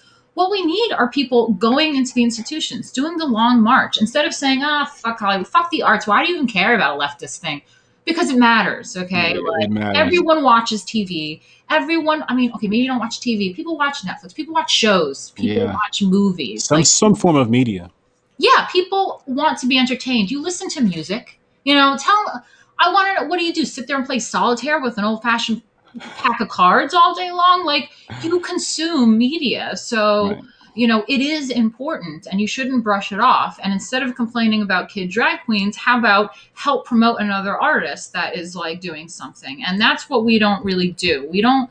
Ha- I don't see the support for other artists, for other creation creators, and, and things like that outside of activism. And I think that's a mistake.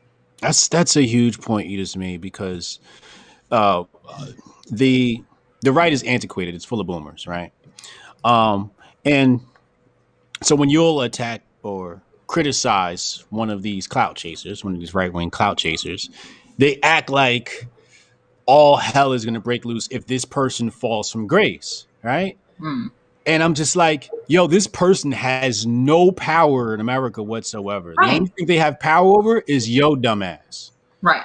Right? It- you are sending them money and you're the one supporting them. It's the only thing they have control of. They're not going to change the trajectory of America. They're actually sending you backwards with their rhetoric. Because they want to keep complaining about the left and they're stuck Yes. in that bubble of complaining. They're Yeah. not actively fixing it. Okay, so I thought after 2016, we can start to create the world we want to live in. If we're Yes. complaining about everything about the left, well, what is it? What, what world do you want to live in?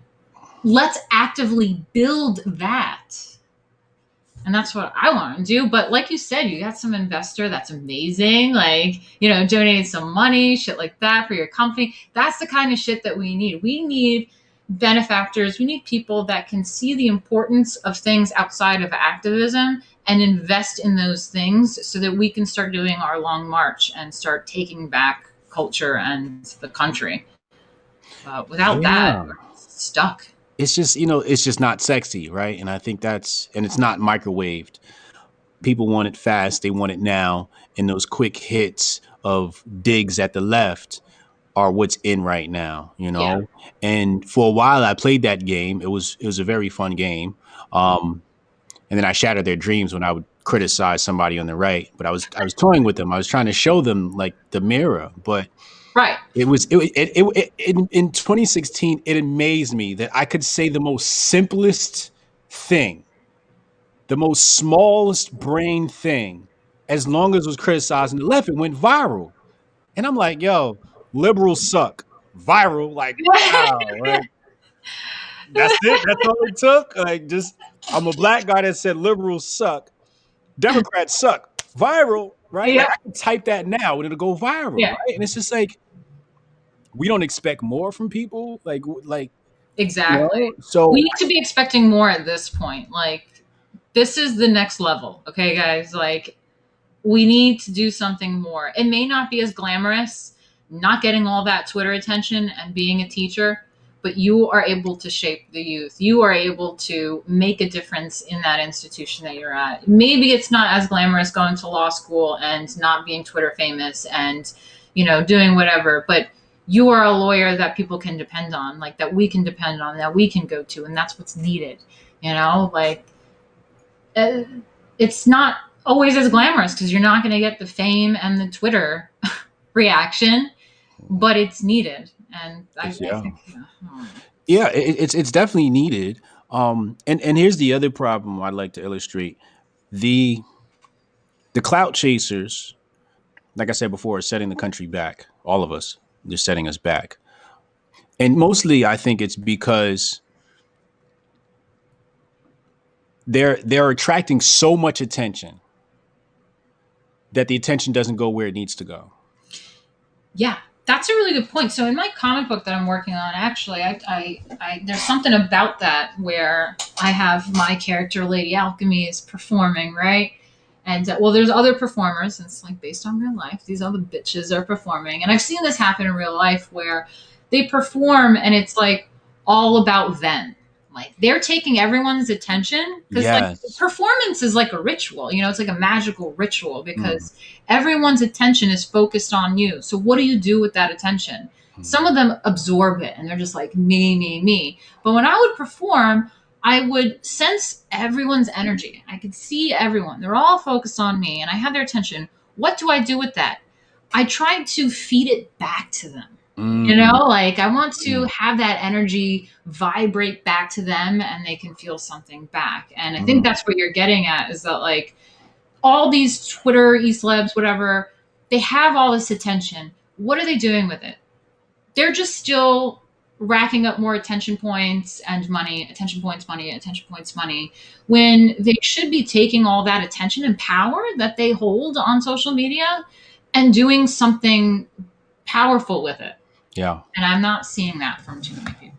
Yeah, yeah. There's they're, they're, they keep us so distracted. You know, they're they're and that's what they're designed to do. That's what useful idiots are designed to do. Keep us distracted. And like I said the other night, I said, um, you know, if the right is have a uh, right and the left are having a certain conversation, that's not probably not the conversation you need to be having. The conversation is like you said, you know, that that long term thinking, uh, re-infiltrating the uh, uh, education institutions, having babies, so on and so forth.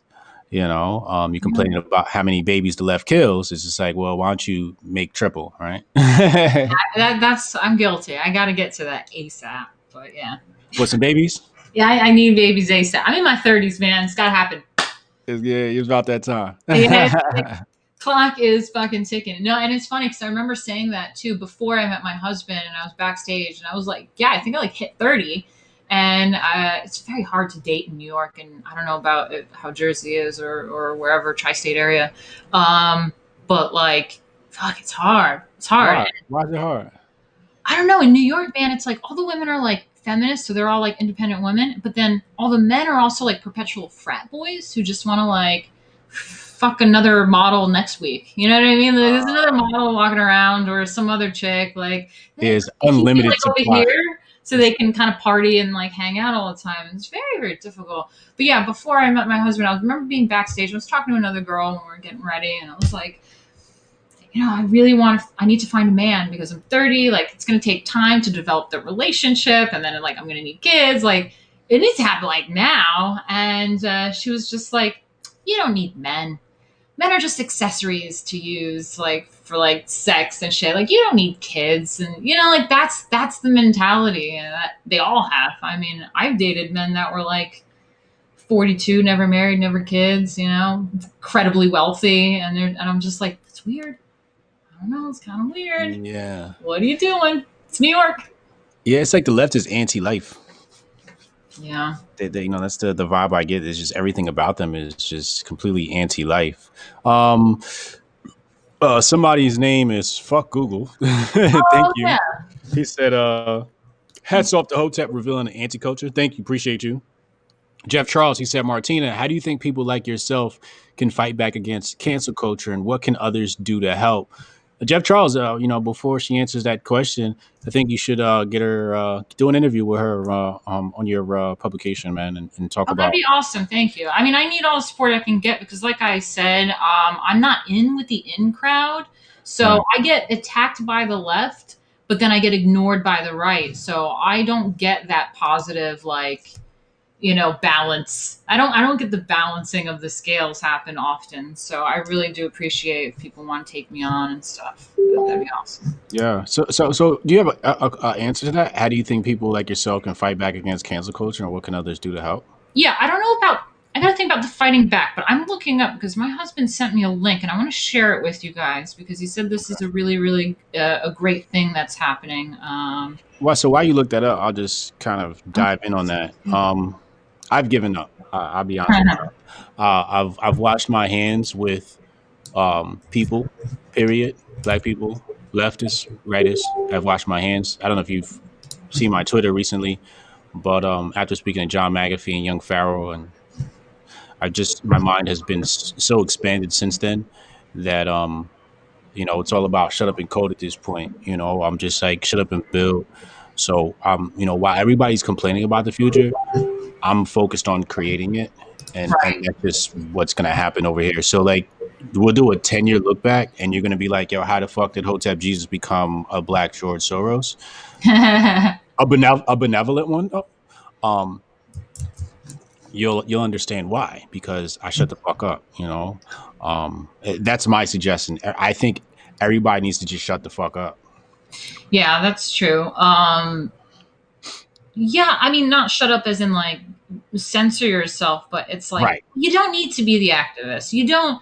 You know what? Like you, and I understand like the need to want to express yourself, which is why I got into my trouble because I think it is healthy to be able to express yourself, and Sure. you hold it in. It's it's it can be it can be really unhealthy and drive you crazy. So I understand that Absolutely. need. I mean, maybe find like some sort of club or um, you know an outlet where it won't affect you, like on social media or something. But like a place where you can go to where you don't have to like feel really like mentally crazy holding it in. But my husband shared something. I'm gonna put in the chat right now. Actually, it's a link. Share links, yeah, it's called unwoke.hr, and um, it's apparently a website to find work that are.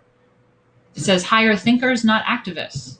Hire courageous, free thinking, and freedom loving individuals, not ideologues whose only agenda is to weaponize your brand and business to further a radical cause. So there's an unwoke uh, dot hr where I guess you can find That's awesome. you can find jobs that do not focus on wokeness. So Really?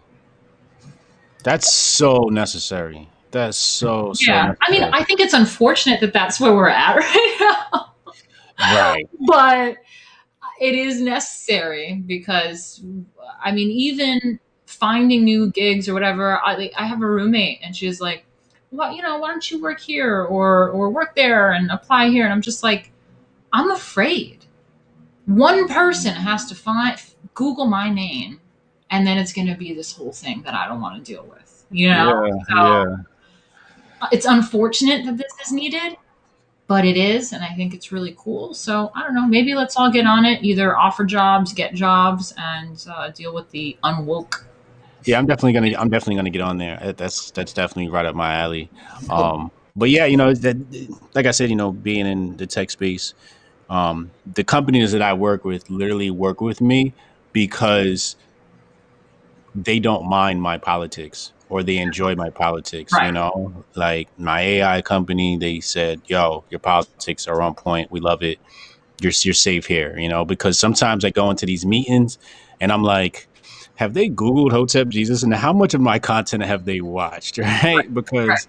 you know uh, i don't know what video they'll land on and how Right. they'll feel about that and but usually you know now um it's become a bonus for me in some spaces because people are wanting to work with me because it's like we can hire a black guy who's super intelligent and we don't have to worry about you know some black lives matter nonsense happening right? And, and we, can, we can talk freely we can have these conversations you know? Um, and i don't have to because you know i personally i might discriminate in the hiring process. I might not hire a black person right? Because i'm like or i might not hire a feminist because i'm like i just don't want to deal with the headache right Mhm. like and i might not hire a super pro trump guy either because i just don't want to deal with bullshit right Yeah, yeah, yeah, yeah. Like, totally. yeah, Yeah, you know, no, I, I hear you because, like, I mean, there are instances too where I've I've organized photo shoots. So if I'm not working, there's this thing called the free trade where you have a really amazing photographer who probably charges like seven to ten grand for like a wedding or like whatever, like amazing photographer, and they need subjects to take pictures of. So models also charge money. You go to an agency and you you know they you have to pay a lot of money to get a model. So there's something called free trade where there's no money involved. Okay pictures for free, you model for free, you both get pictures, you both created artwork, boom, portfolio, there you go. So sometimes I, I find really amazing photographers and I want to work with them and we set up a, a free trade. We get the photo shoot, I show up with all my stuff, we do the thing. The entire time I am anxious and nervous because I'm like, I don't know what they think. Uh, do they know who I really am? Have they looked me up? Uh, I, what do I say? Can I like say things? Like I'm trying to like figure out figure them out by the things they say, and so I'm like walking on eggshells, and that fucking sucks, you know. it. And it's like, do I really have to go and find photographers that align with me politically? Like that sucks. It's stupid, but yeah it's where I'm at right now. And there It's- are there's there's there's actually other people in the burlesque community, other people in the arts, other amazing photographers and, and people in the arts, music, uh, people that do the engineering, the music engineering stuff, whatever. And they do come to me and they come to me in private DMs and say, "This fucking SJW is fucking crazy. Like I'm on your side. Yeah. Like I'm totally one of you, by the way, but I they can't say don't want to be outed. So Yeah. they're there. And maybe that's another thing is that I, I tell people not to really put because they, they sometimes they look up to me for doing like for getting canceled and what happened to me and being like, you know, it's so great. You're so you- You're so brave. that you could be out. I was like, I don't want this. I never Right. fucking wanted this, and I don't recommend it. Shut Yeah. the fuck up. You know, like don't don't don't even get involved because you don't want this headache and the right will not support you because it's the arts. So like don't Yeah. even bother. But um yeah, I forgot what I was gonna say with that. But yeah, I'm just kind of like don't don't idolize it, don't get involved. Just It's not all it's cracked up to be. yeah. You know, like I said, you know, I, if I had to do this all over again, I would not be Hotep Jesus. Nobody would know who I am, and I'd be completely behind the scenes doing something. Oh yeah, so I remember now I'm looping back into it where but I think there should be a point where there is enough of us that are kind of like in support of Lady Alchemy that uh can tell the others to just fuck off.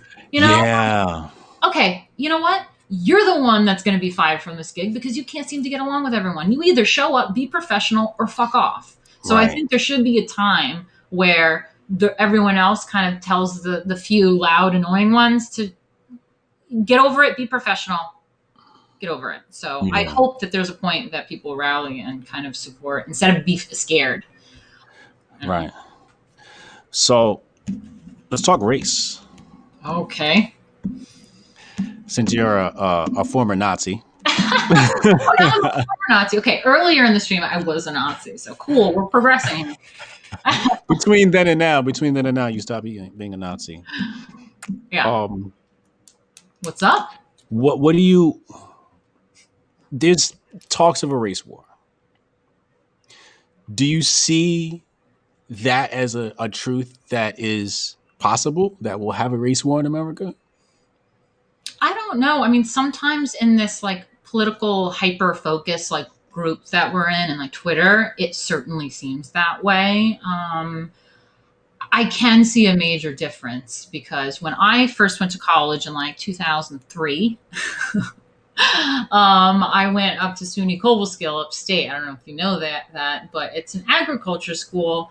Uh, it's basically everyone gets accepted. It's like a community college where you get to go away, uh, you know, live in a dorm at. And so there were. It's an agriculture school technically. They had an articulation agreement with Cornell, um, and so uh, ag business, all that stuff. A lot of farmers. It wasn't really my thing. It was just I don't know. I started off there, did really well, then went to NYU.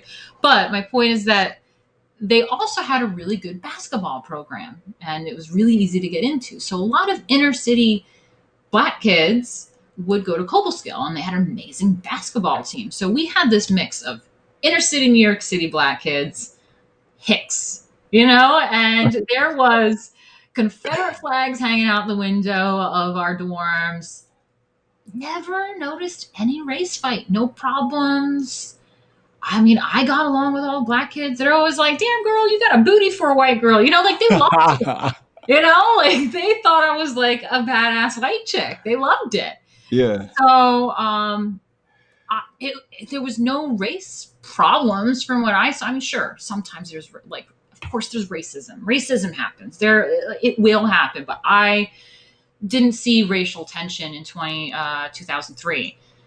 Now, I mean, there are moments where I'm on the subway and there is a black guy preaching race war, white people are going to burn. And I'm just like looking around. I'm like, you know, I'm the only white chick here. You know? oh Like, my god. Oh my yeah, God. you'll see that in New York. you know? And then I'm like sitting on the subway in Bushwick and like I'm sitting on the, you know, waiting for the, the subway. And next to me is a, a little girl, black girl, and her grandmother. And I could hear them talking. This was when Obama was still president, but it was like talking about uh, because there's always like the police police thing. There was a lot of mm-hmm. like it's, it's always like a thing. I think at the time it was at the Mike Gardner or something. It was the thing with the guy that got Sean Gardner. cigarettes. Yeah. Yeah. And so uh, she was like teaching her granddaughter about white people being bad, you know, mm. and, and, and just teaching her. And I'm listening to her and I'm just kind of like, and I hear the, the little girl say, but, you know, but grandma, we have like white people in our family, like so and so's white or whatever. And she's just teaching her this really anti white shit. So I, it's certainly gone. And now it's 2020. This was back when Obama was Yeah. president and it's even worse where to the point where yeah i mean i feel afraid at times if they're and i've never felt this way because usually it's like oh a group of black guys they'll love me you know like they think I'm badass. Cool.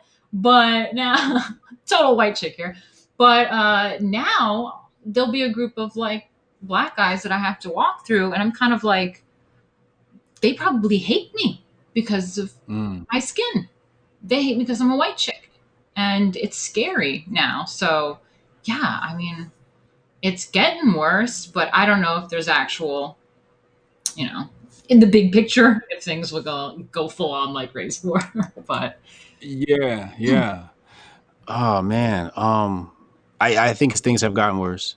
Um and you know, people ask me, "Do you think there's a race war coming?" I always said no. I'm like, "Nah, people are just too uh spoiled, you know. We're just Right. spoiled Americans. We're we enjoy our but if you watch the media a lot, you would definitely think so. I still don't think there's a race war going to start, but I think tensions are definitely getting stronger, you know, and I don't like it at all.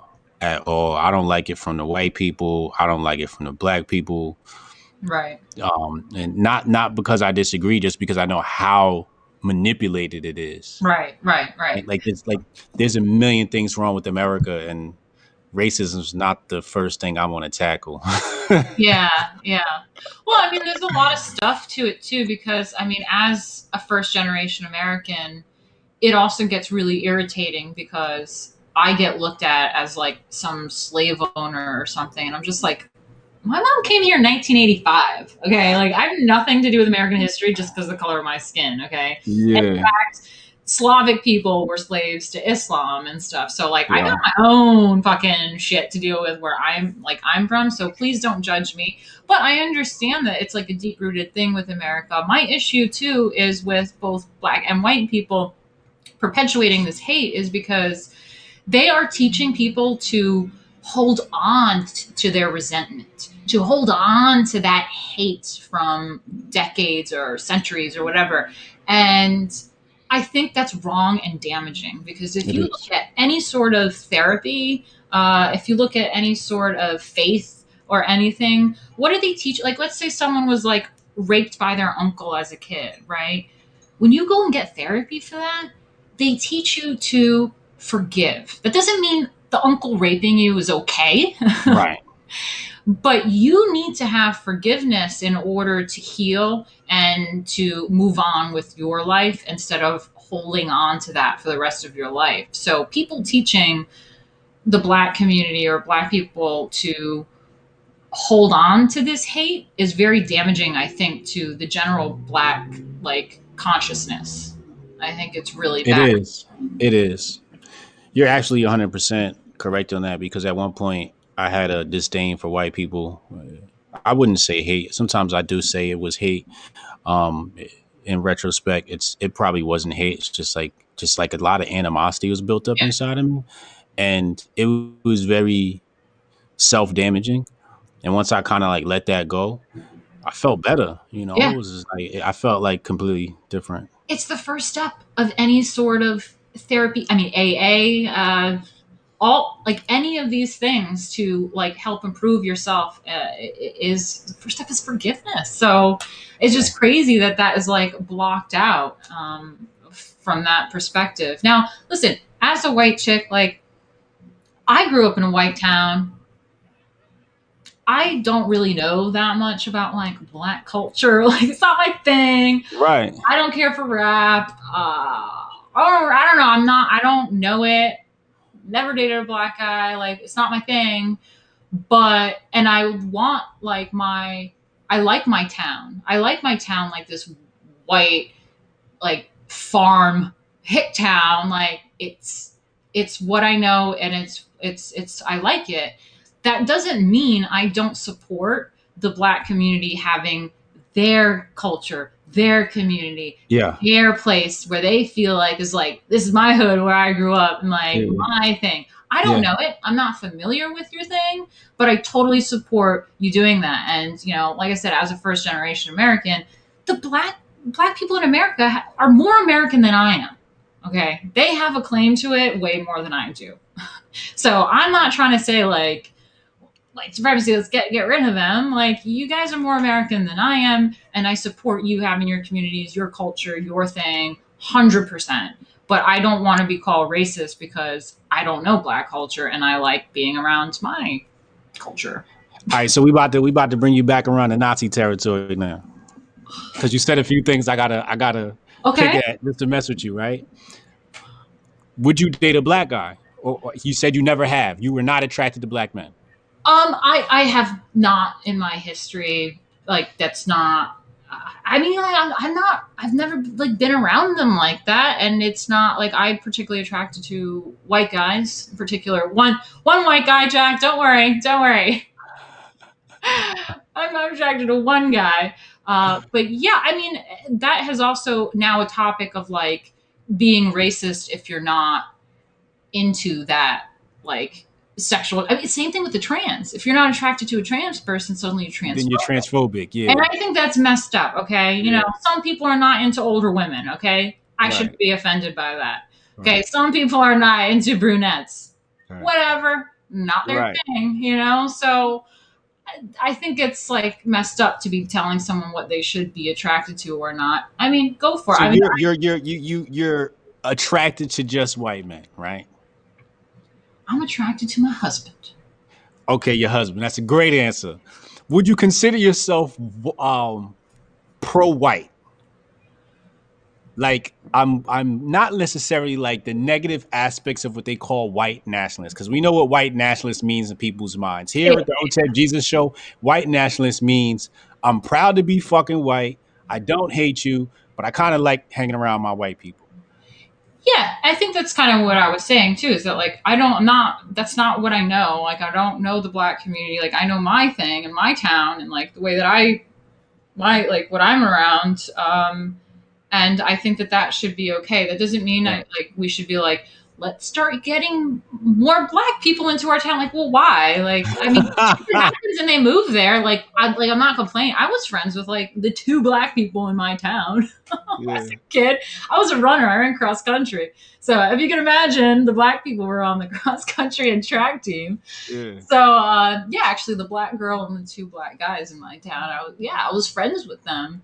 Uh, but they, they were they You were know they're gonna kill you. You know they're gonna kill you for the I have black friends. Yeah, quote. Know. Actually, it's funny because I brought you up. Um, I was in like a family chat too, because my mom's a Trump supporter. But then we have like some little. It was like getting heated, like back, like the Black Lives Matter conversation. Like, st- there's this thing in my town too. Okay, let me share this. My hometown, like I said, I'm from like some white suburban farm town, you know, upstate New York. And there is this mural in town, right in the center of town, that we have, and it's of a Dutch immigrant because that's where, like, it's, New York is Dutch, very Dutch. Our buildings are Dutch, so we had Dutch immigrants upstate, and so Dutch immigrant like mural painted in town of a girl like uh, pushing like a, a wagon, an apple wagon, because we produce apples. I don't know if you know, that's why we're, we're the like big apple. We, we actually produce Okay. apples, the Empire apple actually, and um, apple pies and shit. So, and it became very controversial since this whole Black Lives Matter blackout thing, this mural, and everyone was like, "That's a racist mural. Look at her dark. That's a slave worker." Blah blah blah blah. And like the artist is actually a leftist Democrat, ah. and she was getting attacked. And there was a petition to take down this racist mural. Well, blah. she's like, "No, that's a Dutch immigrant." And then it's just like this whole conversation of why it's still racist, even though it's a Dutch immigrant, because the time was racist and it got like defiled. It was like the face was chipped at. Then they just painted over it. This mural has been up for like 25 years and now Mm. it's gone. So, like, there's this whole thing about like, you know, having this infiltrate our town where it's like, what the fuck? Why? Like, I don't know what you guys are trying to do. Like, you can't force black people to live here, and you can't force this like let's be less racist thing. Like, we kind of like we're just a farm town. Like, let, let it happen. What happens? Like, stop trying to force this kind of thing. So I don't know. Mm, mm, Ridiculous. Yeah, yeah, yeah, yeah. That's um. Me, let me hop into some super chats. I'm gonna circle back. Uh, Daniel Hawk said I posted Justin Trudeau on blackface for my black square. Hilawe said uh, they've won the media and culture wars. Now they're picking off the survivors. Mm, good assessment. Mary O'Donnell said Miss Hotep's been told you last night. Hotep Jesus been so prolific lately with his interviews. We'll have to catch up. Thanks for his interview. Good stuff. Thank you, Mary. Appreciate you. The episode last night was amazing, by the way. It's definitely monumental. Um, now we're okay. So yeah, they're they're um, Oh my god! I think someone. Be, I, I think people might be a little livid. They, they said uh, she doesn't want like black neighbors. No, that's not the thing. Listen, I lived in Bushwick. I lived. I lived in Brooklyn many times. Like I said, my neighbors were gangsters. They were like red, like was it Crips, Reds? I don't know. Whatever. The Bloods. No, they're Bloods. That's what it is. Bloods. And uh, they were cool. They loved me. Every time I came out to go to work, to work, you know, perform, and I'm all made up and got my hair like up and everything in my bag. They're just like, hey, going to perform tonight? I'm like, yeah. I felt like they protected me, like they loved me. But the only fear that I had was when Antifa put that article out calling me a Nazi and stuff like that. And it was getting around town because there was a black guy that I knew that I met at a bodega around the corner that became my Facebook friend. And he said, Hey, just so you know, this article is going around and uh, I it, it was scary for me because I was like, I know these black neighbors and people on, on my block, and like, what if they're just like that white girl that lives over there is like a Nazi? Like that's dangerous to me. It is dangerous. It so dangerous. yeah, no, I mean, I don't want people to take that the wrong way. I'm sorry. Well, I, I, have I have a bunch of new subscribers ever since uh, I interviewed Young Pharaoh. Young Pharaoh was like far right hotep if that's even a thing. Um, so I have a lot of pro pro black people that just yeah. joined my channel. They're not familiar with the content I put right. out here. Well, so I mean, and like I, I said, to, sorry, I don't mean to cut you off on your own show. No, but like I said, I just want to reiterate is that like I fully support the black community totally having their community, their culture, their you know place where they can feel comfortable and whatever. I 100% support that. Like do yeah do well, well let, let, me let me just cut these people down really fast. When so and so didn't like you in school did that matter did you cry about it because if you did you're a sad individual crying about somebody who didn't like you i don't care if white people like me or not I don't care. I love myself so much. I don't care who who likes me and who doesn't. So I think that's a flaw in in black consciousness now that's been put there because of integration and integrationists that white people somehow if a white woman is not attracted to a black man there's a problem i particularly i'm not exactly attracted to white women i'll be honest with you i if if it's a bunch of women walking down the street my eyes go straight for the black woman first i might not even see the other white women I prefer Asian women over white women. You know, like especially if they mixed with a little bit of black it, a little Blasian girls is hot. You know, you know, and, they, and they're traditional housewives. Like that's a great pick. You know, so I think people are allowed to have their preferences. Like you said, I might like somebody based upon hair color, right? And I think today, especially the internet age, you can actually pick your mate exactly how you want them. You know, I want mm-hmm. an Italian girl uh, who makes six figures, uses an iPhone, and doesn't have an Instagram account, right? Like you can literally like start picking people based upon physical features, geographic locations. You can literally pick who you want. This is the best time to be alive as far as dating is concerned in many ways, some ways not so much. Uh, because of social media and everybody's ability to have choice. But it's just weird when people say, "Oh, she's not uh, attracted to black guys, so she's racist." No, she's not attracted to black guys because she's not attracted to black guys. It just is what it is. You know? Yeah. I, I mean, you know, that's really weird. There's a girl that I knew from my hometown too, and she's a really lovely lady, and she has a black husband and, and mixed race babies, and I mean, she just looks so happy, and they look healthy, and they look great, and you know, I fully support people if they are in a mixed race relationship, as long as it's healthy and they're not like doing this whole you know, Black Lives Matter type conversation about it. Because I did know one guy that had like a black dad and a white mom, and he was just like flat out like white people are racist. So I was like, okay, so your mom's white. A bunch of black guys were like beat her up and spit on her and was saying that's for that's for slavery. You okay with that? I'm like, you okay with that? Really? So yeah. I hope that there's no like tension with it and one owes the other something more. I don't think that's healthy. But if they like like that girl I know, I mean, if they're happy, like I'm happy for them. Like good for them. You know, not here's the here's the problem with white people in America, and maybe even abroad. They don't understand what black people went through in this country. And when I say that, the first thing people might think about are racism and slavery, and that's not what I'm talking about. There's something that that happened that arguably is worse than racism, and that is the installation of the fear program at the adolescent level. As you said, grandma speaking to a child, installing the fear of white people, that fear program. Now, grandma's doing it because she was programmed. That program was installed in her. Who's this? Who's who's installing this program? Schools and the media. You know, like you got to remember, black people in America have no history, right? If they're going by McGraw Hill, right? If you if you do some independent research, you can find our history. But if you go on by McGraw Hill, it starts at slavery. So subconsciously, black people think they're slaves, right?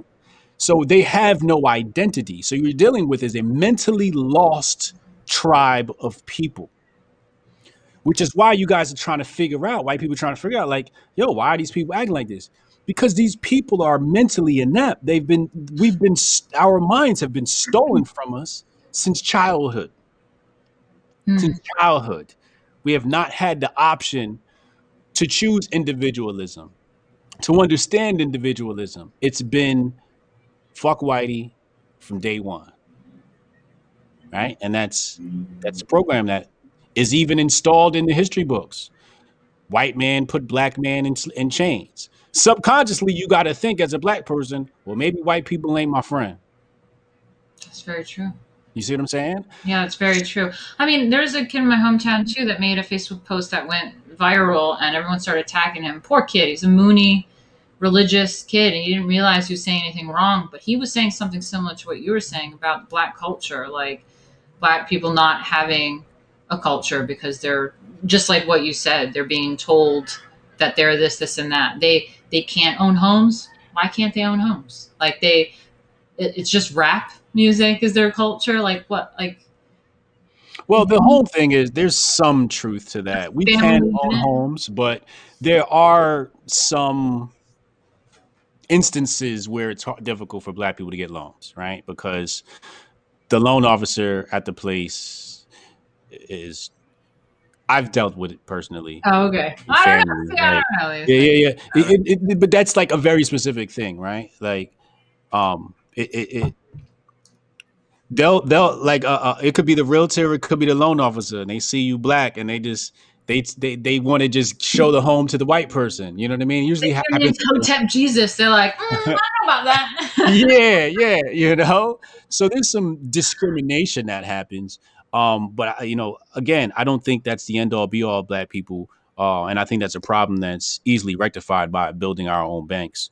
yeah. Um, Oh, you mentioned something earlier too about like the whole pulling the whole black friends thing too. Yeah, I was mentioning there was some conversation in my my family chat where it was going back and forth about this mural, the fucking mural in town, right? And me and my mom, who are the two Trump supporters, were like, why is everyone talking to Trump supporters racist? You guys are talking to us as we're racist. We're the ones that actually have the black friends. you know? And I mentioned it. I was like, yeah, I'm about to go on Hotep. Jesus, he's this black guy. And I was like, just like naming like people. I was like, I've been on Anthony Brian Logan's show. Love that guy. Like, you know, all this stuff. I was like, me and my mom are the ones with black friends, and you guys are the liberals telling us we're ra- racist. I've never seen you hang out with black people. yeah, real talk. That's so true. That's so true. Um, they talk all this talk, but again, they don't have any black friends. It's just like how. So that's why I think sometimes they're projecting their racism on other people, and that's that white guilt. That's what the real white guilt is. It's those people on the left. you know but I, you know just to summarize what i was saying before black people have a mental illness um and and um i mean we do you know, i had it i got over it i still got a little bit left i still have fear of white women um they they scare me they make me nervous uh because they accuse you of shit that you ain't do Oh, you know Um, I've been accused of all types of shit. Interesting. Um, you know, I've been accused of rape and you know, You're like talking about those like basic bitch white girls. I know what you're talking about. Like, yeah, yeah, yeah. Like in the subway, oh my god, they annoy me because I'll be hearing someone like, that. and they're like, oh my god, so like the other day, Sally, mm, Yes. and I'm just yeah. like, oh my god, this girl. yeah, yeah, like those types right there. Like when I see them, I run. Like Yeah. I literally like, oh, I can't be around here. I might get accused of something. Like, I, you know, I I literally run. I, I mean, I've been at jobs before where white women have said I was intimidating, and I'm like, bitch, you from Russia? I, there's no way, like, there's no way I could be intimidating you. Like, like you was just sitting up here like cussing me out five minutes ago. The boss come around. I kind of see it. Maybe it's that New York vibe that you were saying earlier in the beginning of the stream. Yes. But like, I see it. I see you as like this. I would be afraid of you if I were probably like a leftist or said something wrong that you didn't agree with. I'd be like, "Ooh, don't hate me." Yeah. You know, like yeah, it, it is like aggressive. So I get it, but I Yeah. I do see like you have a good soul too. Like it's you're you're never gonna hurt someone. You're not you're you're Right. not like hurtful, but like you're like intense. Like we're intense. I am intense.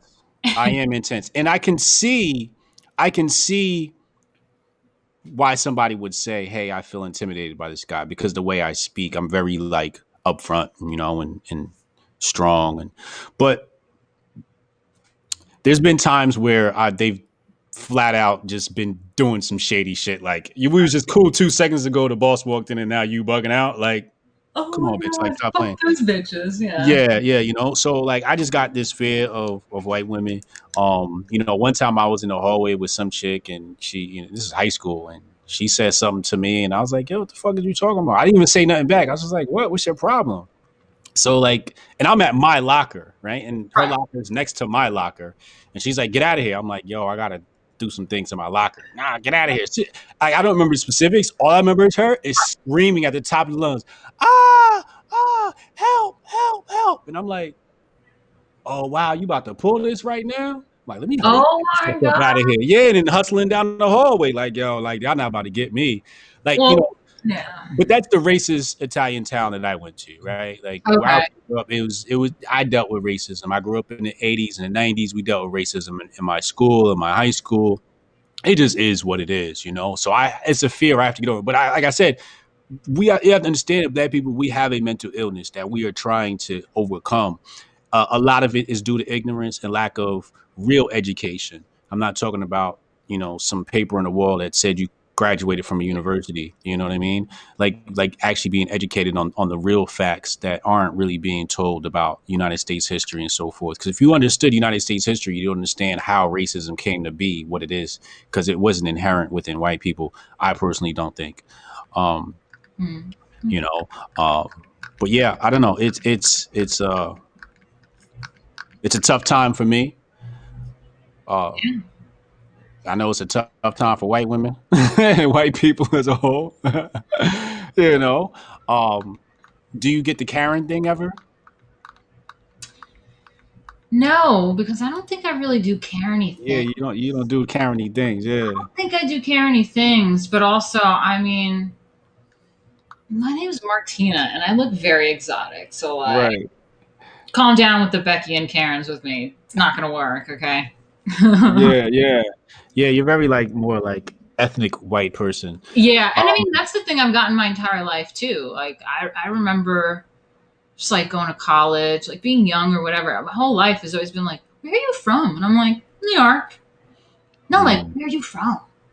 Oh, like the Hudson Valley, New York. Like, no, no, no. Like, where are you from? And I'm like, I'm Croatian. Like, it's the first thing you ask you too. You know, it's like like people all my, and now I'm used to it. Like now I'm like, okay, I know what's happening here. Like I'm Croatian. Like, yeah, yeah, yeah, yeah. We can pick up. We can pick up on that vibe. but yeah. Yeah. Um also black people are culturally white in America. We're not black people in America. We are culturally white. Um there's you know, you can get this book by Thaddeus Russell, uh, Renegade History United States. Um there's uh Black Rednecks and White Liberals that and both of these books have, you know, great historical context as to how um black people became white. Um uh, Thaddeus Russell in our interview, we talked about Brown versus Board of Education and how Mm. integration was about turning black people into white people. And that's what Mhm. integration was about, making us assimilate culturally. Um, so yeah, that so when you said before you said, you know, you you black Americans are are more American than I am, right? That's true, right? Like that, that's totally true. And and I mean it from like a, a cultural standpoint. Right, right. Yeah, me too. Because it's like, I, I mean, it, it like blows my mind because like I don't have that like uh like genetic DNA of being American from like Civil War times. You know, Like, Yeah. me, it's like my DNA just like it's like boom, like I got these visuals on like in Europe on a mountain in like Bosnia somewhere or something like you know. So it's like black people. Oh, I think my roommate came in. Close the door. Um, yeah, so like black people are like way more um American. Like they have that they have that history in America, like way more than I do. I don't have that genetic DNA attachment to America like as much as they do. Like it's all yours. Like I'm not taking it away from you. So what are your relationships like with, with, with your black black friends? Are they Trump supporters? Are they on the other side of the aisle? Are they cool with you being a Trump supporter or Yeah, so I mean, I have a I have a few black friends. Most of them are Trump supporters, but from before the election, I do have a few black friends. That girl that I told you was that beautiful girl that worked for my house at the club that I worked at. She DM'd me recently and said like how she misses me and like what are you up to and started asking me questions and it just was like warmed my heart. I was like, oh, like you know all the attacks I've gotten and you're still like, hey girl, what's up? She's dating a white guy, so I don't know. Oh, okay. She, Um, she. I was gonna say I should hook you up, but I was like, oh, she's like dating someone. oh no, I got a lady. I got a lady. okay, okay, cool. Yeah. Um, but um, I got Jay. He's probably in the chat right now. It's my buddy Jay. He's in my Discord too. And uh, so you don't have any black lefty friends? okay, so with that, I have a few people from before the election still on my like Facebook friends. Like, like the Right. online people are my friends. Like, you're my friend Right. now. Okay, hotel. Like, even if we haven't met in person. Um, but he- they're they're not left or right. They're definitely not Trump supporters, and they may say some sort of like more black powery things, but they can also criticize like Black Lives Matter and they're still Mm. cool with me. They they seem to be really like more rational. And that black guy that warned me about the article that I met at the bodega in my neighborhood in Bushwick, uh, he he was really cool and he was like really just like understood the situation and was not like hardcore like fuck you white supremacist kind of person. And uh, i really appreciate that. I really appreciate the more like straightforward that's what i've noticed actually about the few black friends that i have. About the black friends that, that i have is that like they really are strong. Like they're really strong like like they're they're not really picking one side or the other but they're like really strong about what they're saying what their beliefs are. It can be sometimes where I'm kind of like, ouch, as a white person, but at the same time, it's not Black Lives Matter. And uh, I really respect them for that. And they respect me, and we can have that dialogue. And that's like fucking cool. I really Mhm. like that. Um, fuck Google said uh, Hotep is walking the lonely road. So did Buddha. Yeah, kind of got to do it, man. Um, Lady A secretly loves Aztecas. He's over here flirting. she got a man, yo. No, Um, it's really funny too. I don't know. Maybe you can explain this, but like, uh, my husband got into a little like back and forth on Twitter with the girl that actually connected us to do this stream. I think Sophia, Hotep Sophia or something. okay, yeah. And uh, I was like, no, no, no, she's cool. She's cool. She's not like a Black Lives Matter person. And I was like, it's, it's fine. And he's like, what is a hotep anyway? and I was like, I don't know. Let me ask Jay, who's in like our Discord. He's like the black, our black friend. I thought it was so funny. And then we have like the Yakub like emojis and shit. You know, like you. so we were just Yeah. having fun about that. But I was like, I So don't what is, is that how he explained us as like the Yakub emoji? Um, I think Cube emojis popped up, but Jay is like 21 or some shit. So I I don't mean, know. it's it's it's it's it's not far from the truth, you know. Uh, you Oh, know, okay. It, it's definitely not far from the truth. You know, hoteps can be assumed as like black supremacists, right? Um, and um, I'm speaking very general for the greater community. We are very much a type of people that are like black first, black this, black that, black this, black, black, black, black, black, right? Mhm. And um, the older I get, the less I become of that. Um, I'm, I'm more like, all right, what the fuck are we doing today? you know, it's like, all right, we got the melanin, cool. We got, you know, we we we was Kangs, cool. We was Um, kidding. you know, they're Yakub, cool. They're Edomites, cool. What are we doing today? You know, what are we building today? You know, and that's the older I get, that's more like where my mind is at. It's like take all this rhetoric, what are you gonna do with it? You know? Yeah. I mean, it's definitely like a youthful thing to be really like passionate about some sort of thing like that, you know? Um, Yeah. when you're young, you're really into it. You're like, I'm black, I'm going all black, let's go, you know? But yeah, after a while, what else is there about life?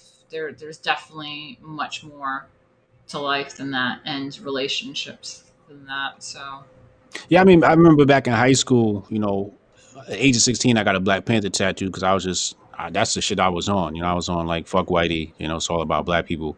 And I remember right around that time, Polo, Ralph Lauren became popular. And I was scratching my head. I'm like, Polo? Ralph Lauren with the Polo dude on it? Swinging the club? Like, black people don't play polo. like this is these are the thoughts that was going through my head. And you gotta remember, I'm I'm super pro black, so I'm wearing like all naughty wear or Tupac gear or Fubu, huh? Fubu, Fubu, yeah, or or or cross colors. You know, like I was trying to buy all the black brands. And then the next year I came back to school and everybody was wearing polo and Tommy Hilfiger. Tommy like, Hilfiger, yeah. I was like, yo, that's ain't that white people clothes, y'all? And I was trying to make sense out of it. Like, how did this become cool like overnight? Like, I left school, it was cross colors. We went through the summer. I'm in the hood in the summer. I came back to the suburbs, and everybody's wearing polo. And I'm like, yo, like Zach Morris wears polo. Y'all, like, we're not supposed to wear polo, y'all. Zach Morris, yes. My dams. Yeah. I'm like, yo, Zach Morris wears a pink polo. Why are we wearing like white designer brands? And that's not, you- oh, sorry. Did I cut you off? no, I'm like, that's my point. Like, black people are white. Yeah. No. Have you talked about on any of your podcasts actually the uh, Telecommunications Act of 1996 and how that changed like rap music and Tell me about that. Ooh, okay. Haven't looked this up in a while. So like this is like when I used to really start looking into the politics, like 2013 time. But should look this up. Bill Clinton was president. and It's the Telecommunications Act of 1996. It pretty much essentially just like changed. There's a lot of like Black Power people talking about this too because like it's legit. Um, it shifted power. So like rap used to be like independent. It, it was like good music. I mean, Mm. not it wasn't my thing, but it was like talking about relevant things that like had to Yeah. do with their Hotep, uh, rap used to be Hotep. yeah it was it was their thing but then it became like corporatized and Right. something with the telecommunications act something happened change of powers kind of happened then it became like this caricature of like gangsta fuck bitches you know all that kind of shit. And it has shi shaped um like black culture and and white culture. Because then you get like all the wiggers and like white people like trying to be like oh yeah like uh, whatever. Uh, you know, fuck bitches and smoke blunts. I mean, the blunts are cool, but whatever. Um, but yeah, so you should really look into that. Actually, gonna- I I, I, know, I know. I know I know exactly what you're talking about. I've never looked into it, um, but now that you said it, because 1996 was so prolific, like I said, that's when I got my Black Panther tattoo, and then you know I come back to school the next summer. It's just like, what the fuck happened to y'all? You know, like Yeah, and that's why I didn't get along with a lot of black people in my school. I, like all my friends were black, but they weren't like these other type of blacks. Like the type of black kids I hung out with didn't even care about how they dressed. You know what I mean? They just threw on whatever. You know, and I wasn't like that. You know, I had Tommy Hilfiger. I was I was fresh to death. Yeah. You know, well, but okay. So I have this thing where I say, because the whole the thought thing online, I say, well, in the Simps said the quality of the Simps is directly proportionate to the quality of the thought, and I have the same thing with like my gays. So I remember I had a roommate that had gays over. I was like, oh, I hear gays voice. I used to like be a fag hag, total fag hag, and uh, I came out and and her gays were like the shirt was too short. It was like total like not fitted clothes, and I was I was like, what the fuck kind of gays are these? I was like, yeah, man, the quality of you is the same as the quality of me. My gays are fashionable as fuck. Okay, so cool. My black friends will be like, you know, yeah, quality of my black friends will be fashionable. yeah, yeah. I don't know. It's it's it's that's why I'm like this this whole race situation is just real funny to me because I'm like all of y'all are white people, all and, and it's not even white people, all of y'all are just corporatists, right? We're all corporatists. right, right, You know, it, we're all one race, and that race is corporatists. You right. know, we, we all love corporations and the luxuries that they provide us, and the leisure and entertainment they provide us, and that's the one thing we have in common. Um, and it's the one thing that's killing us as well. Uh, you know, when you look at black people and it's like, you know, white people is such and third, and I'm like, yo, y- y- your closet is full of Nike, your closet is full of Gucci. Like those are white-owned companies. Louis Vuitton is you know and louis vuitton like sets up this monopoly on the black community because it's louis vuitton moet and hennessy so it's like they they gonna get us in the in the clothing store. And then at night when we wear those fancy clothes to the club we're gonna buy their alcohol. So they completely have a Right. monopoly over our culture. Hmm. And i'm like how y'all saying it's a system of white supremacy but y'all participating in it? So like until i see a lack of participation in this stuff like i can't take i can't take the black community serious. That's why i stick to my hoteps because the hoteps are more like you know they'll be in harlem selling like authentic african clothing and we have our traditional dress and I know love buying the African oils, the Egyptian musk. oh yeah That's yeah my jams, the Egyptian musk. Hell yeah yeah. you you you you, you you go down 125th street you'll see the merchants out there selling all that type of stuff i love it sometimes i go out there just to walk around just to get the culture in it's so black and beautiful you know But yeah, um no, in the 90s with the Hilfiger too, that was like a strategic corporate like push yeah to get yeah the black community to be like, now it's like Hilfiger, like that's the cool thing. It, it, Mm. maybe it had to do with celebrities too. it did See how much we like, like no matter how much we try to bitch about Hollywood or celebs or whatever, like we're always influenced by them. If you're not influenced by the Hollywood celebs right now because they're too leftist, you're influenced by the Twitter e celebs. So like that, it's really influential. hmm Yeah, yeah, yeah. That that's that's the um that's the huge problem here, and and and, and so that's why I come back to like shut up and code, shut up and build, you know, shut up and do Right. art, right? And shut up and paint, whatever it is that you do, like yeah, like like Well, what are you gonna say? well, speaking of, so I do work on some uh, some stuff. I mean, you can see all my like artsy shit here. I'm working on a comic book uh, because I don't know if you're aware of this actually, but there's something called Comicsgate, which is kind of like Gamergate, but with comics. So the comics industry is like DC and Marvel. We're doing some shit about like I don't know, having like gay marriages with like these established characters on the front cover, like then like two men, like I don't know, Spider Man and like someone like kissing, you know, some other like male. Yeah, They're it's got taken over by uh, SJWs. Yeah, they're making it all SJWs. So it created this like divide with some people. And there's some comic book pros and a lot of fans that were not really happy about it. And they kind of branched off and went independent. It's called Comicsgate, like Comicsgaters or whatever. And um, they started doing incredibly well. So this is an arts community that is like MAGA who um, are actually doing something more than. Sure, they complained about the SJW ness in the comics, but then they started opening up Indiegogo campaigns and creating their own platforms. And uh, let me tell you, Ethan Van Sciver has, I mean, I think his recent campaign, maybe Jay could say it in the chat or whatever. I don't know what it was, but a million, I think he pulled on Indiegogo. I think he reached a million. I, total, he's he's made a few million. uh, Yeah, I know you're talking about. campaigns. There's a there's a few other campaigns. I mean, made over five hundred thousand, over a hundred thousands, quite a few. My comic book first timer made over fifty thousand dollars. Uh, you know, and these are people actually putting. Uh, doing something other than complaining and creating, and there is support for it. There's comic book fans and uh, what have you. So I'm working on a comic book that's kind of like explains my story and what happened to me without it being political. It's more of a like I'm using fantasy comic book kind of world in order to tell the story of what happened to me without it being all like MAGA or something.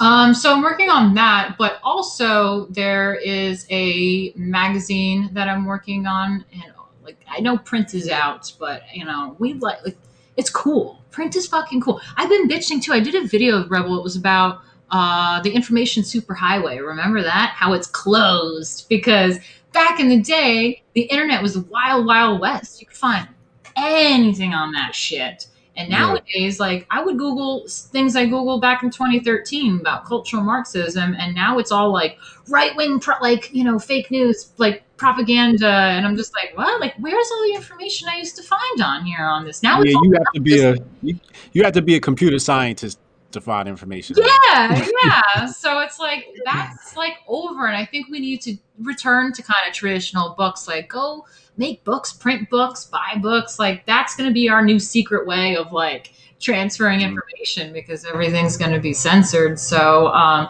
i don't know i think this whole magazine idea is really cool. Big like old school like art magazine and there's a lot of really talented amazing people. It's generally what i tweet about and retweet generally um, is like other really amazing talent that is just not getting recognized. And hey, if I have a platform, I'm like verified with a certain amount of followers, and there's amazing artists that have no traction, no one's paying attention to them. That's what I'm all about. I'm like sharing their stuff, getting it out there, trying to like, hey guys, I'm going to be spreading culture. That's like my way of like doing something instead of complaining and I want to like just collect all these really cool artists. Uh, I started talking to Bill Billy Corgan from like you know who that is, like Smashing Pumpkins, lead singer of Smashing Pumpkins.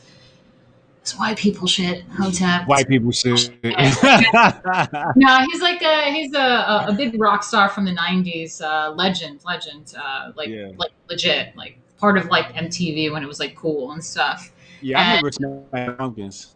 Yeah, he's the lead singer of Smash Pumpkins, but he he contacted me because I was on Alex Jones, and I was like, "Yeah, I used to watch you when like Billy Corgan was on here, and like I yeah, I love the whole like arts thing mixing with like the conspiracy, like like fuck both sides. It's like divide and conquer shit."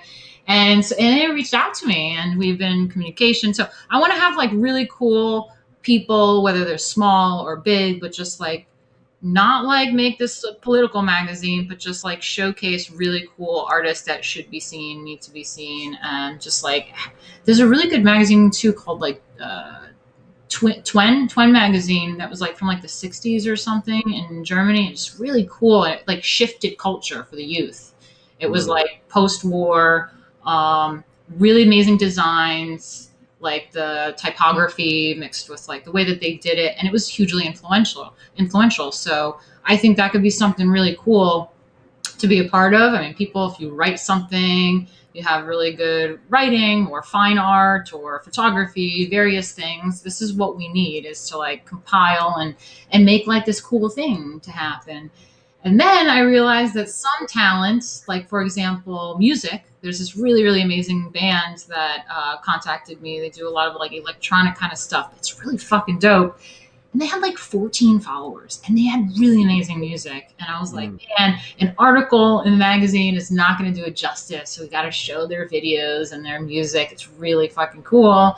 And so I created this like TV version of it. And there's like animators. I don't know if you know YOLO Swag. You follow YOLO Swag?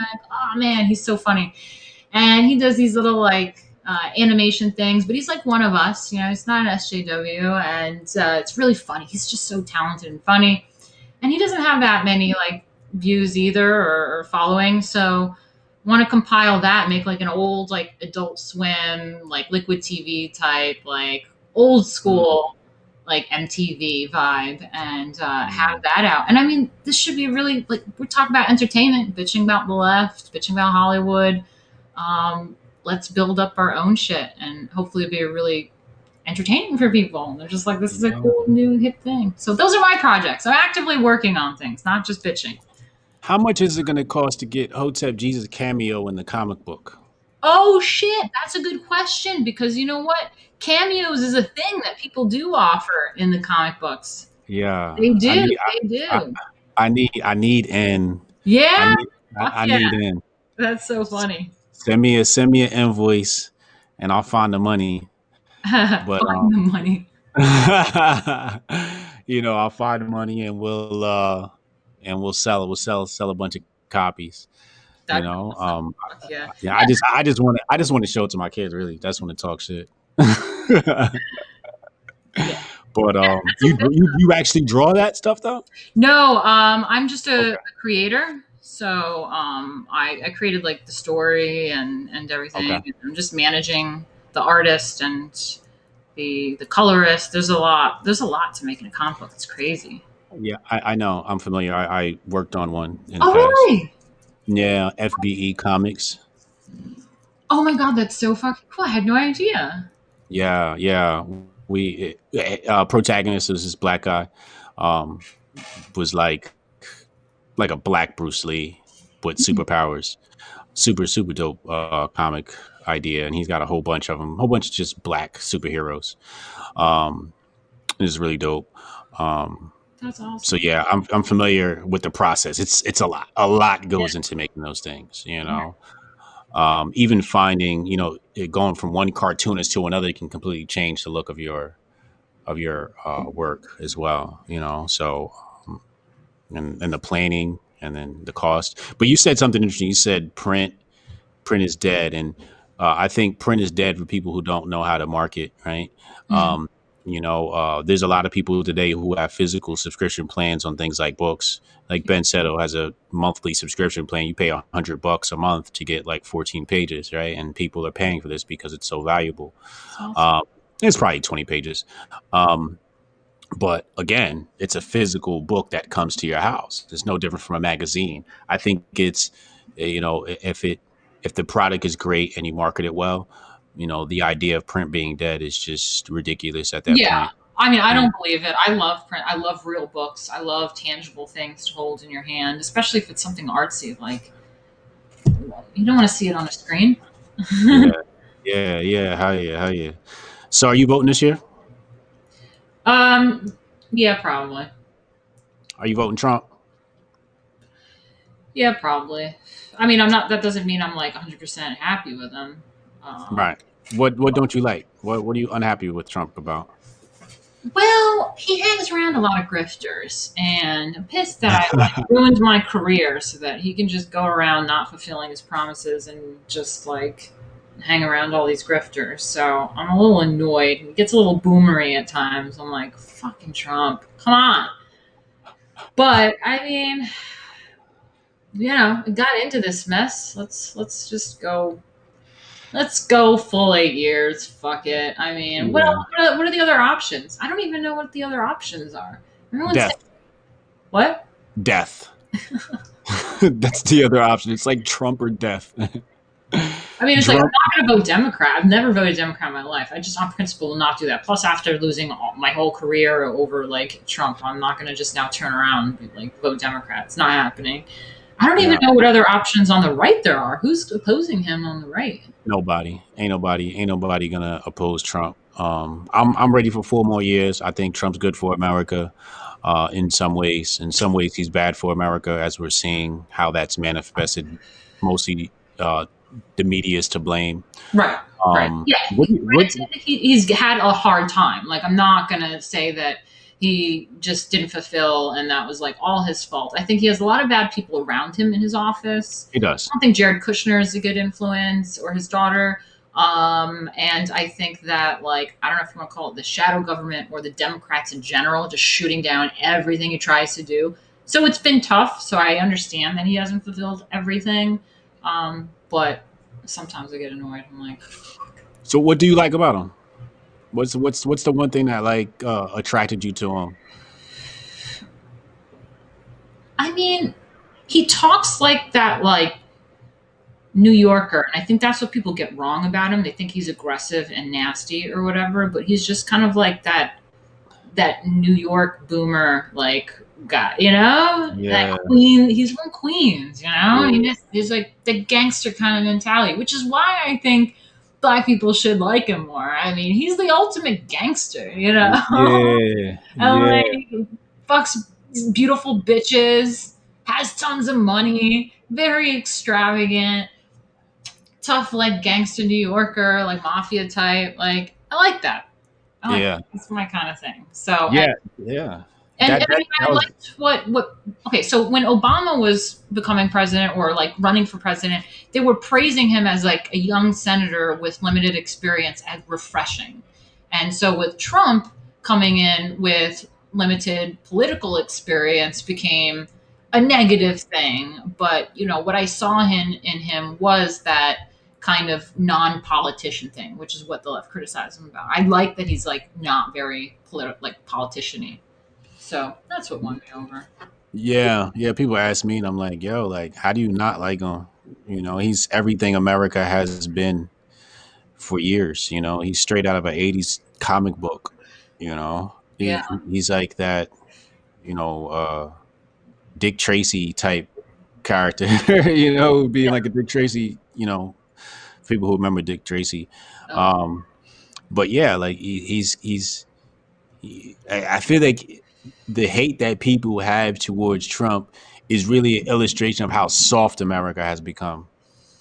yeah, he's like an archetypal like male, like masculine figure, and I think that's why the left really despise him and the feminists and the, like like the the pussy hat wears is that it's like the misogyny, you know, but it's not. It's just masculine, and that scares them.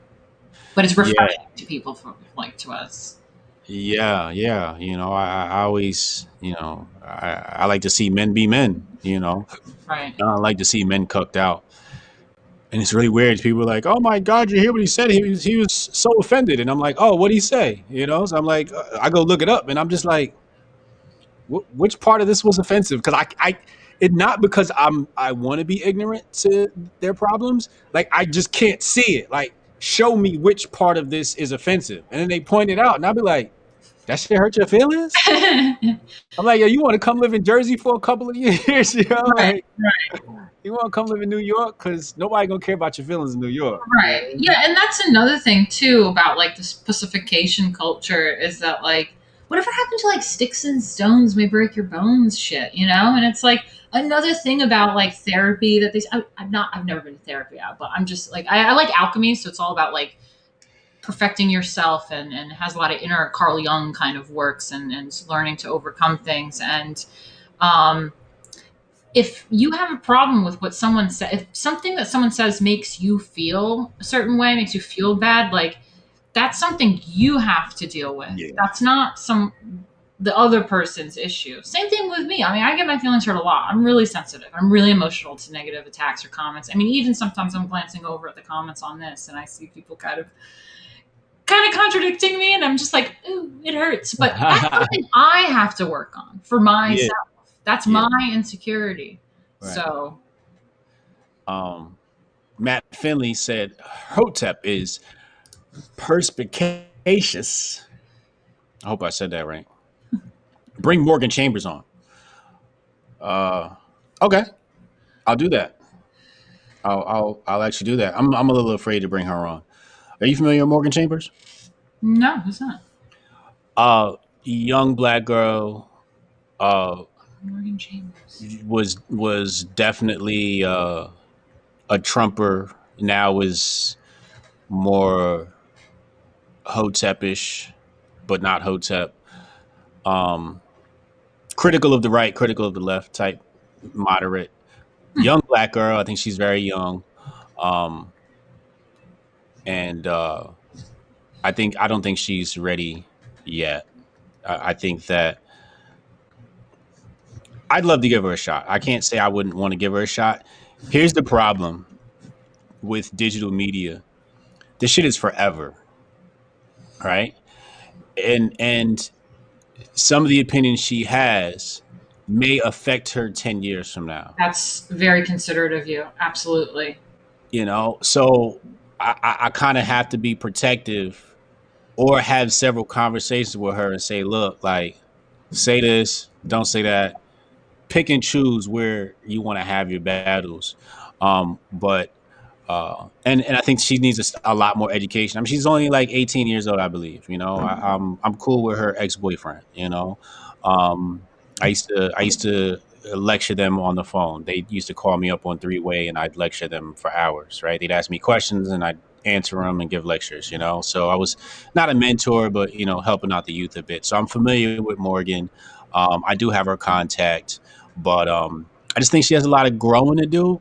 Um, and I think that there's some media out there that understands that her youth is her flaw and have taken advantage of her and given her a microphone. Right. And because she's a young black girl, um, and they know they could use her to push certain types of rhetoric, you know.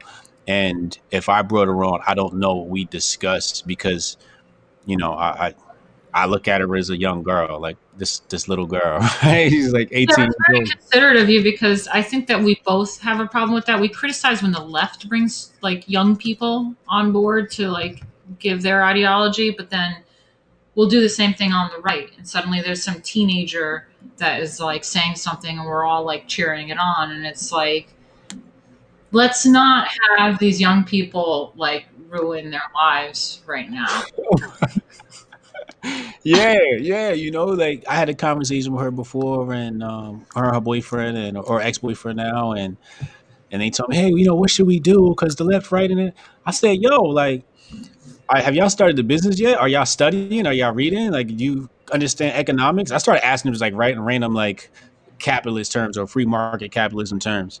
And they're like, I don't know what that means. I'm like, yo, like go study before you even try to come into this political conversation because above all of this stuff, there are a lot of factors that you need to understand first. The Right. stuff, don't, leaders, the politics is for grown folks, you know. And, Right. and what the Marxists like to do, and the right has has done it now, is they like to use the youth and throw them out there and use them as mouthpieces to hide Exactly. behind.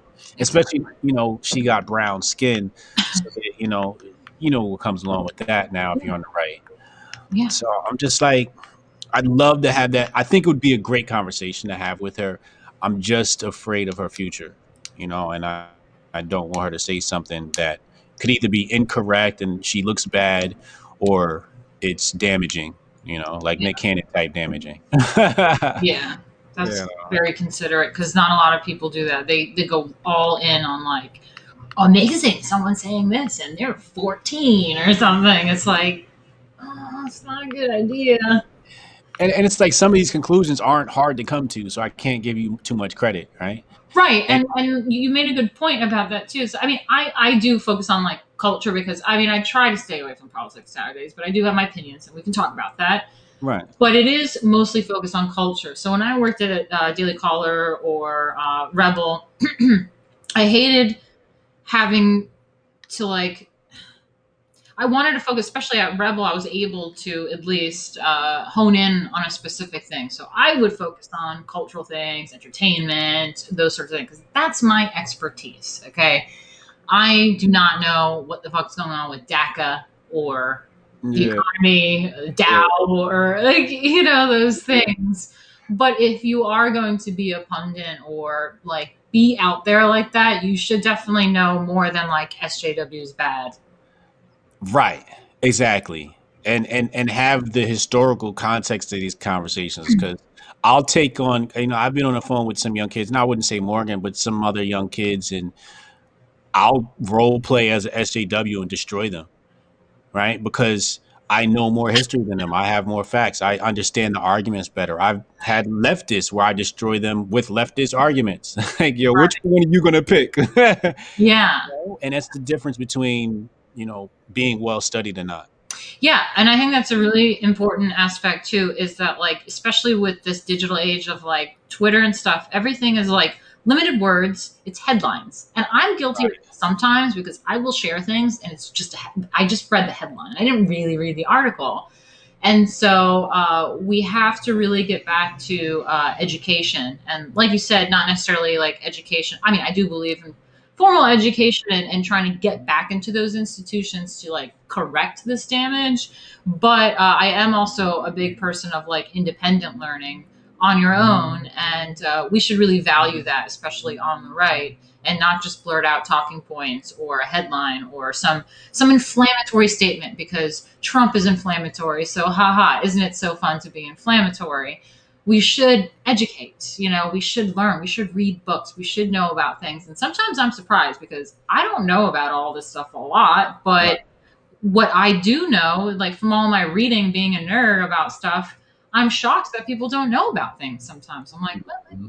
didn't you read about like blah, didn't you dig deeper like into this at all? Yeah. And that's what we need to do. We need to really value learning. Yeah, yeah. Hey, you know, the other thing is like the socialist conversation. People don't understand the difference between a socialist in the 1800s and now. It's two completely different things.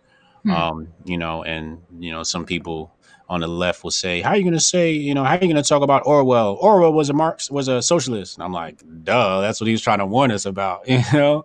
And it's like, you don't think I'm studied up? I, I did my studies, and that's an, Orwell's another thing that people don't study, right? Right. Like they mention people, a lot. They mention it all day long, and you ask them, "You read 1984?" Nah, uh, nah. You read Animal Farm? Nah, nah. You read any of his speeches and writings? Nah.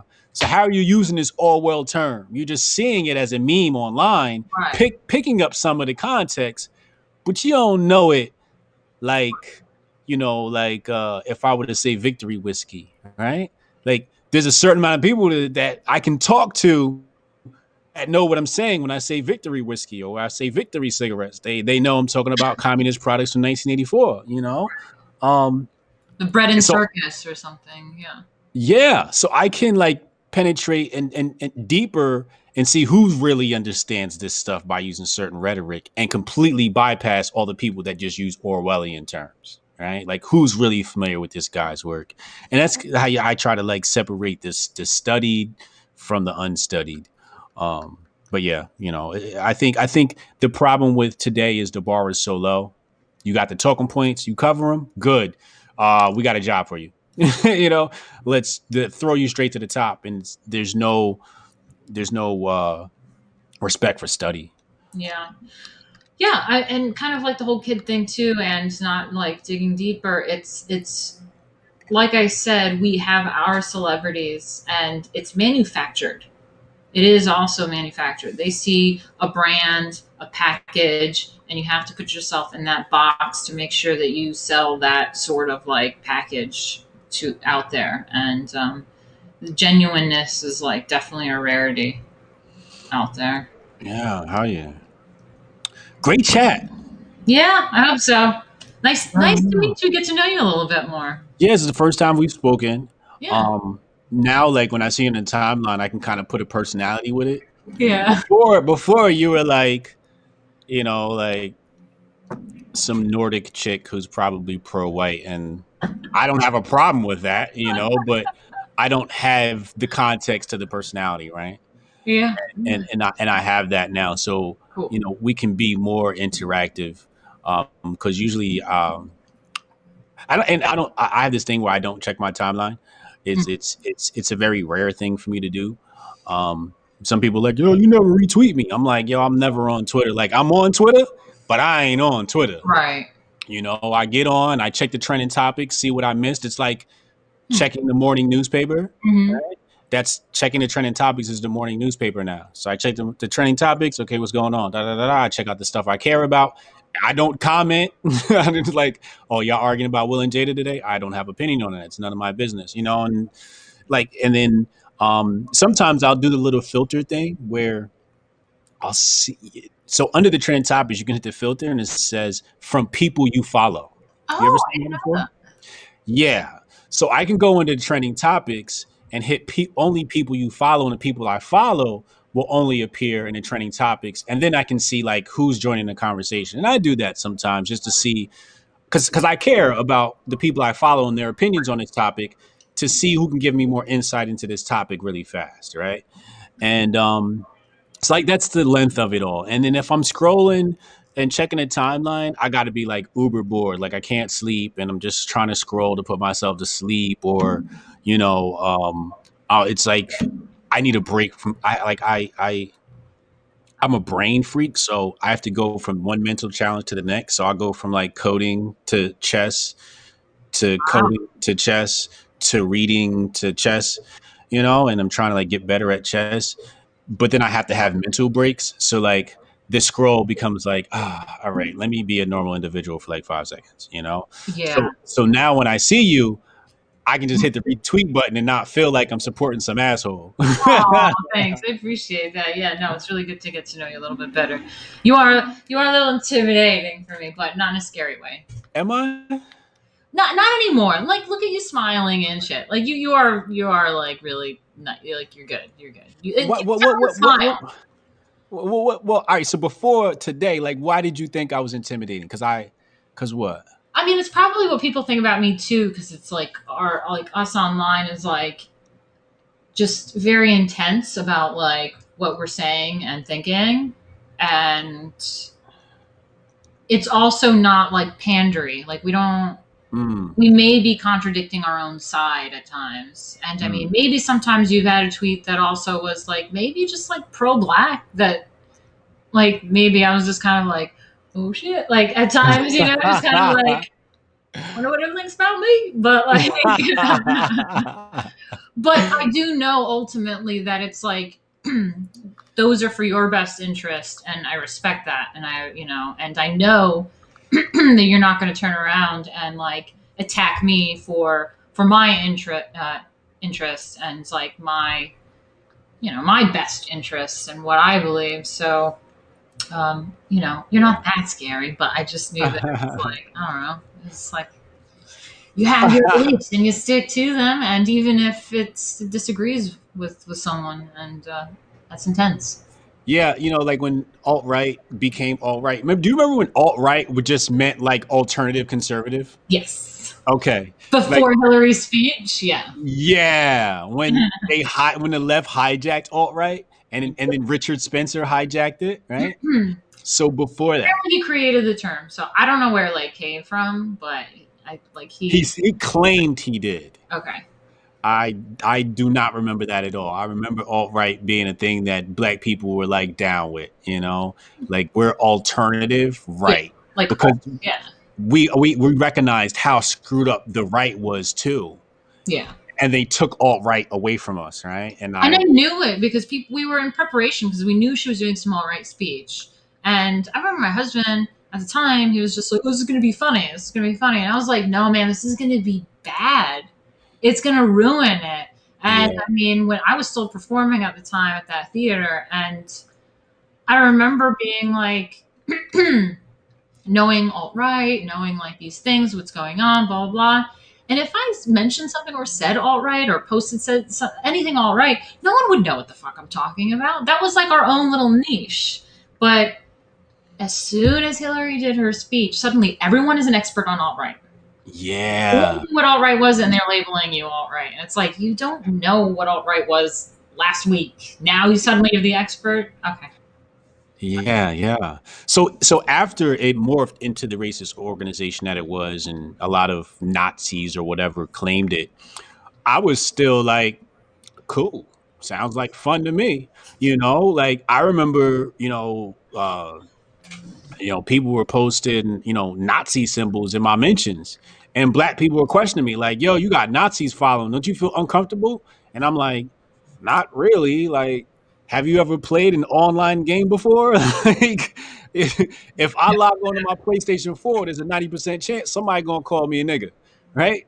Especially back in the day on Xbox playing Halo, as soon as they heard my vernacular, you know, if I didn't put on my white voice, which I was damn sure wasn't gonna do, you know, they dropping M bombs or they got black jokes. You know, so I'm like, I'm like, you mm-hmm. you guys must be like super soft to care what people online. You plus you got to remember, I've been online since like trolling in AOL chat rooms in in the early '90s, right? I remember AOL. Yeah. And you said all types of crazy. Like people said, like today is tame compared to the shit that used to go down in the goddamn AOL chat rooms. They used to say shit where I was a kid. I'm like, I'm logging off. This shit sound crazy. you know, I don't know what kind of like this was like when goth was popular and like people were like cutting themselves and they Oh were like yeah, yeah, yeah, yeah. blood specks and shit. And I was just like, all right, that's enough AOL for me to tell you I'm in the wrong chat room. But you know, the internet was so wild that when I saw this whole alt right thing happening and people were like, yo, you're not worried about this. I'm like, this is kind of calm. Like I I'm not afraid of some kid typing on his keyboard. Right. I'm afraid of Hillary Clinton. Yeah. Like that's who worries me. Like people who have actual power. Some kid on the internet who's posting some Nazi symbol is actually projecting his lack of power. That's true. You know what I mean? I remember that when they, they go after me. They're projecting their lack of power. That's exactly what that is. So you should look at it and say, "Oh, well, this white man has no power." You should laugh at him, you know. But you know, they, they said, "Oh, you know, you got all these racist white people that like you," and I did have a lot of racist white people that liked me a few years back. In fact, I staged the alt right Hotep Nation alliance. Oh my Right? god. Yeah, I staged it, right? And the shit went viral. You didn't hear about that? I'm not sure. But I'm just like Okay. sitting here and I'm just like, okay, how do I maneuver this? Because my haters are gonna find the stream. They're gonna try to clip something. But I'm just a black guy talking about a Hotep Black Alliance with the alt like uh, you know, I'm just like, how in the world are they gonna twist this to make me look bad? I don't know, but they will. But yeah, go ahead, tell me about it. What was this alliance like? I just staged it. You know, I staged. Um, it was basically like the early stages of Groypers. yeah, yeah. Like the early gonna stage. Yes, you remember the Groypers when they first started out and the little green Pepe the Frog type thing. Yeah. So just a bunch of Pepes, right? Yeah. And they used to post shit, and I'd laugh at it, you know. and I just, just thought it was funny, you know, some of the stuff, and they'd have some anti-black rhetoric, and I just didn't feed it any problem. So I staged, I typed it up. There's a uh, a Hotep Nation alt right alliance. But when you, it was a headline, it was a clickbait, like you know what we do with Right. headlines. It was clickbait, and when you read it, it was just historical context of the times that Marcus Garvey met with the KKK, and the Nation of Islam met with the the oh, Nazis. wow. That's Yeah. interesting. So so so they were complaining, saying like, "Yo, how are you, Hotep Jesus, supposed to be pro-black, but you're fraternizing with the so-called enemy?" And I'm like, "Well, have you done your history? Right. Because where I'm from, men sit down with their enemies and talk before they shoot each other, Hmm. right? Like, thi- like we're going back in the monarchies in history. You know, the kings they'd sit down, you'd sit at one at the table, they sit in there, you'd cuss each other out, get drunk all night, then you took the battlefield the next day, right? Or or the kings would meet in the middle. They'd ride their horses out. I Right. hate you. You you stink. I hate Yeah. the village. Now go for them, everybody. Yeah. Yeah. then they trot back and then they'd fight, right? Yeah. But you had that dialogue. Right. You you said it earlier. The liberals don't even want to have any dialogue. yeah. You know what I mean? So I'm like, if these people are white and racist, I need to talk to them to find out what their motives are so I can understand it. The first thing in war is to understand your enemy. So I know more about these white racists than you do. So that's why I was able to correct a lot of black people on some Yeah. of the rhetoric and so forth. But one thing I said was if you're not careful in protecting these people's free speech, they're gonna come for you next. And what happened? They started purging a whole bunch of black Twitter accounts, and a whole bunch of popular people from black Twitter got their accounts suspended. Really? Yes, following that wave. I said, I told you, I told you, you was complaining about complaining about speech online. That's gonna be for everybody. It's a Right. slippery slope. Yeah, and I mean, I think that your enemies or whatever should be able to say what they truly feel because then you know, and Right. not like they what they're trying to do. Like what Antifa tries to do with me is always try to like tell me what I believe and that I'm like a Nazi, and it's like when you deny it or like what I'm like, what the fuck are you talking about? It's like, listen, if I have something to say, I like I don't have a job. You can't cancel me anymore. I'm already fucking canceled. Okay. I stream for a living now. Okay. I'm basically panhandling. And like what else like do you think you could destroy? I would say what I want to say if I wanted to say it. So I don't Right. have to hide and maneuver and like do all this stuff. So yeah, it should be safe for everyone to just be like be as retarded as you want and let people judge from there. Right. Exactly. Exactly. But I think the reason why they don't want to have dialogue with you is because if they actually sit down and talk to you, they'll find out how wrong they are, and they won't be able to paint you as the as a Nazi. Right. Yeah. I mean, that happened too. Like, kind of recently, it was like eh, it's weird because they just like refuse to listen. But like, it's funny when I try to like actually reason with them. I'm like, oh, really? Hold on a second. What are you talking about? What did I do?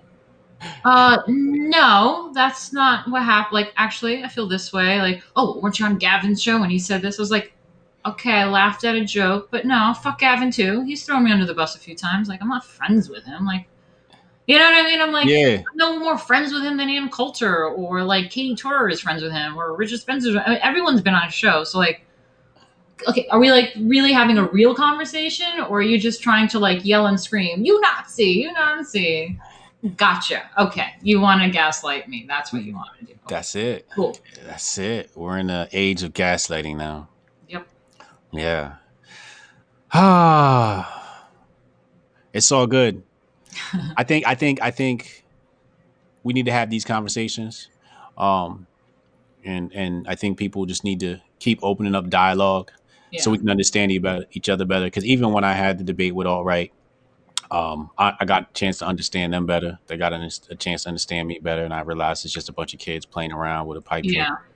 Well, know? that's the thing. I mean, I respect like more of the like intellectual types. Like even if I disagree with them and they have more, you know, study and education behind them, and they can talk about adult concepts, not just like, oh, oh, N word, oh, joggers, oh, what a Yeah. jogger, you know. And it's just like, okay, yeah, oh, you have no eggs, ha ha ha, whore, ha. you know. It's like, okay, or do you want to have a dialogue about art and culture and nudity, like whatever, or you know, like yeah, mind disagreeing and having this conversation, but there is definitely a buttload of like, oh, oh, oh, got you.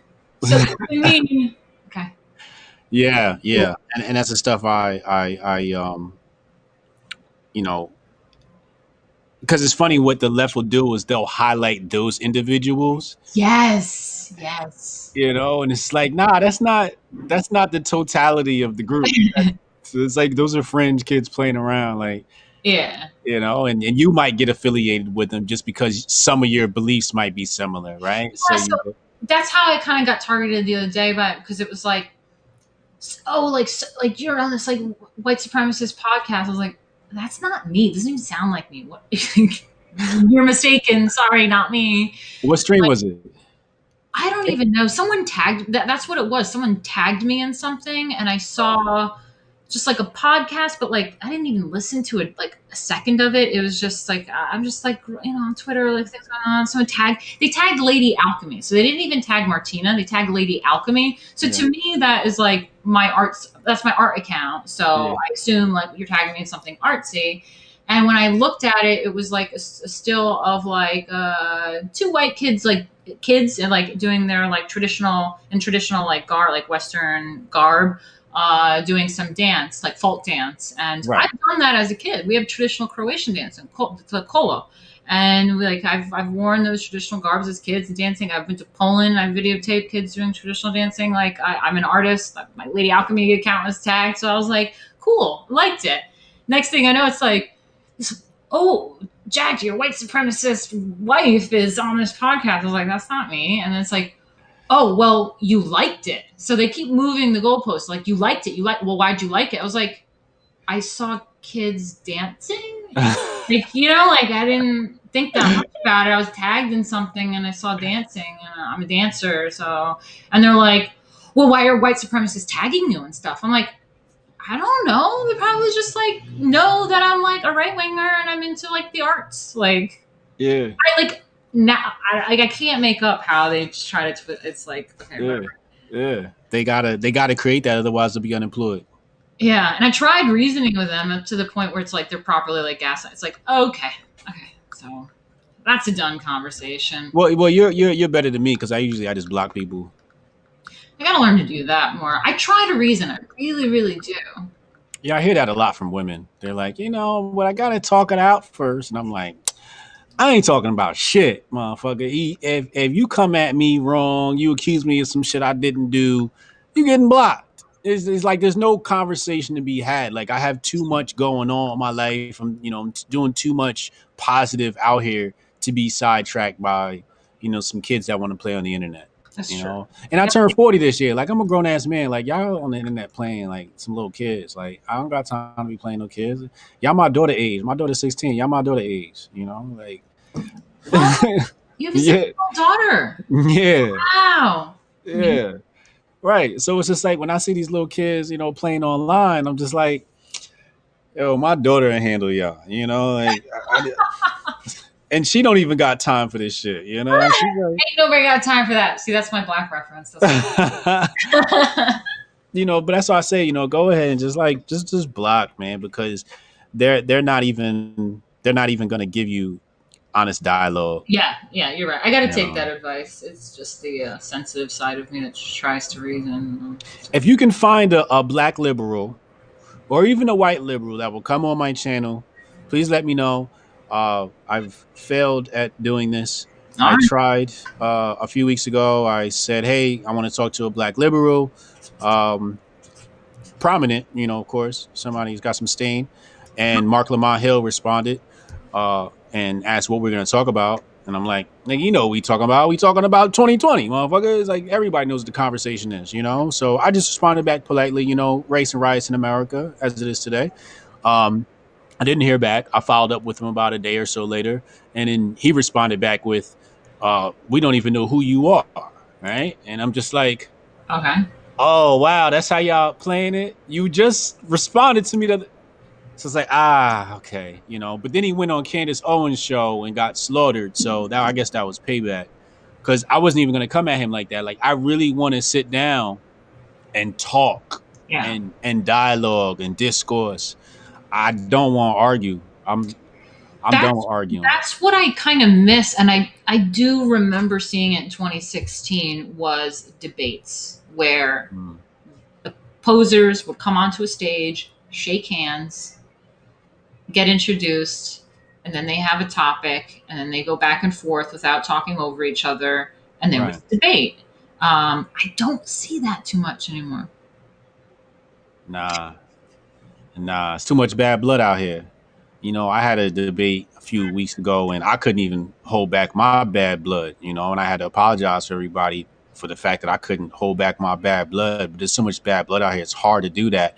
And I think I think what happened was these people didn't come to the conversation wanting to find middle ground. It's like people come to the conversation to prove their side right, and I'm not coming to the conversation to try and prove my side right. I'm coming to the conversation to try to understand your side of the conversation because I know you're not going to meet me in the middle, but I'll find a middle for us. I did it with with conservatives and reparations, right? Like conservatives, I, I said reparations. They're like, oh, that's a bad idea. I said, well, what about this? They go, oh yeah, reparations, right? Like I know how to just find Yeah. a middle ground for people that aren't willing to budge because I'll just outsmart you, you know. Um, and I'm willing to do that with the liberals, but I can't get one. So if you got somebody, I I'll think about it. I wrote it down. I appreciate you. Yeah. Wonderful conversation. You're a wonderful individual. I wish you the best of luck um, in everything you do. I hate that you have been blacklisted from burlesque. You can't do any more burlesque at all, or it's just hard to find gigs. I don't know. I'm pretty canceled, but um, I got I got to think outside the box right now. Yeah, you might have to might have to might have to start up your own circuit. Yeah. ground zero, you know. Um, but yeah, you know, I I think you're headed in the right path. You're doing the art and all that stuff, the comic book, the magazine. Keep pushing. You got my support. If you need anything, let me know. Thank you. No doubt. It's been it. another uncomfortable conversation, people. I hope you enjoyed our chat. Much love to Krista Mana, showing us some monetary love. We appreciate you. Um, yes, uh, join the uh, Hotep Nation Patreon, patreon.com slash Hotep Nation. We are a nonprofit organization, 501 organization. Um, and uh, that's exactly uh, what we'll do. We'll go out here and we'll do our best for the community. Uh, we, we, as soon as COVID subsides. We plan on doing fintech workshops for kids, um, probably around the high school age, because I think they get left out a lot. Um, but yeah, that's all I got to say. I'm signing off. Peace out.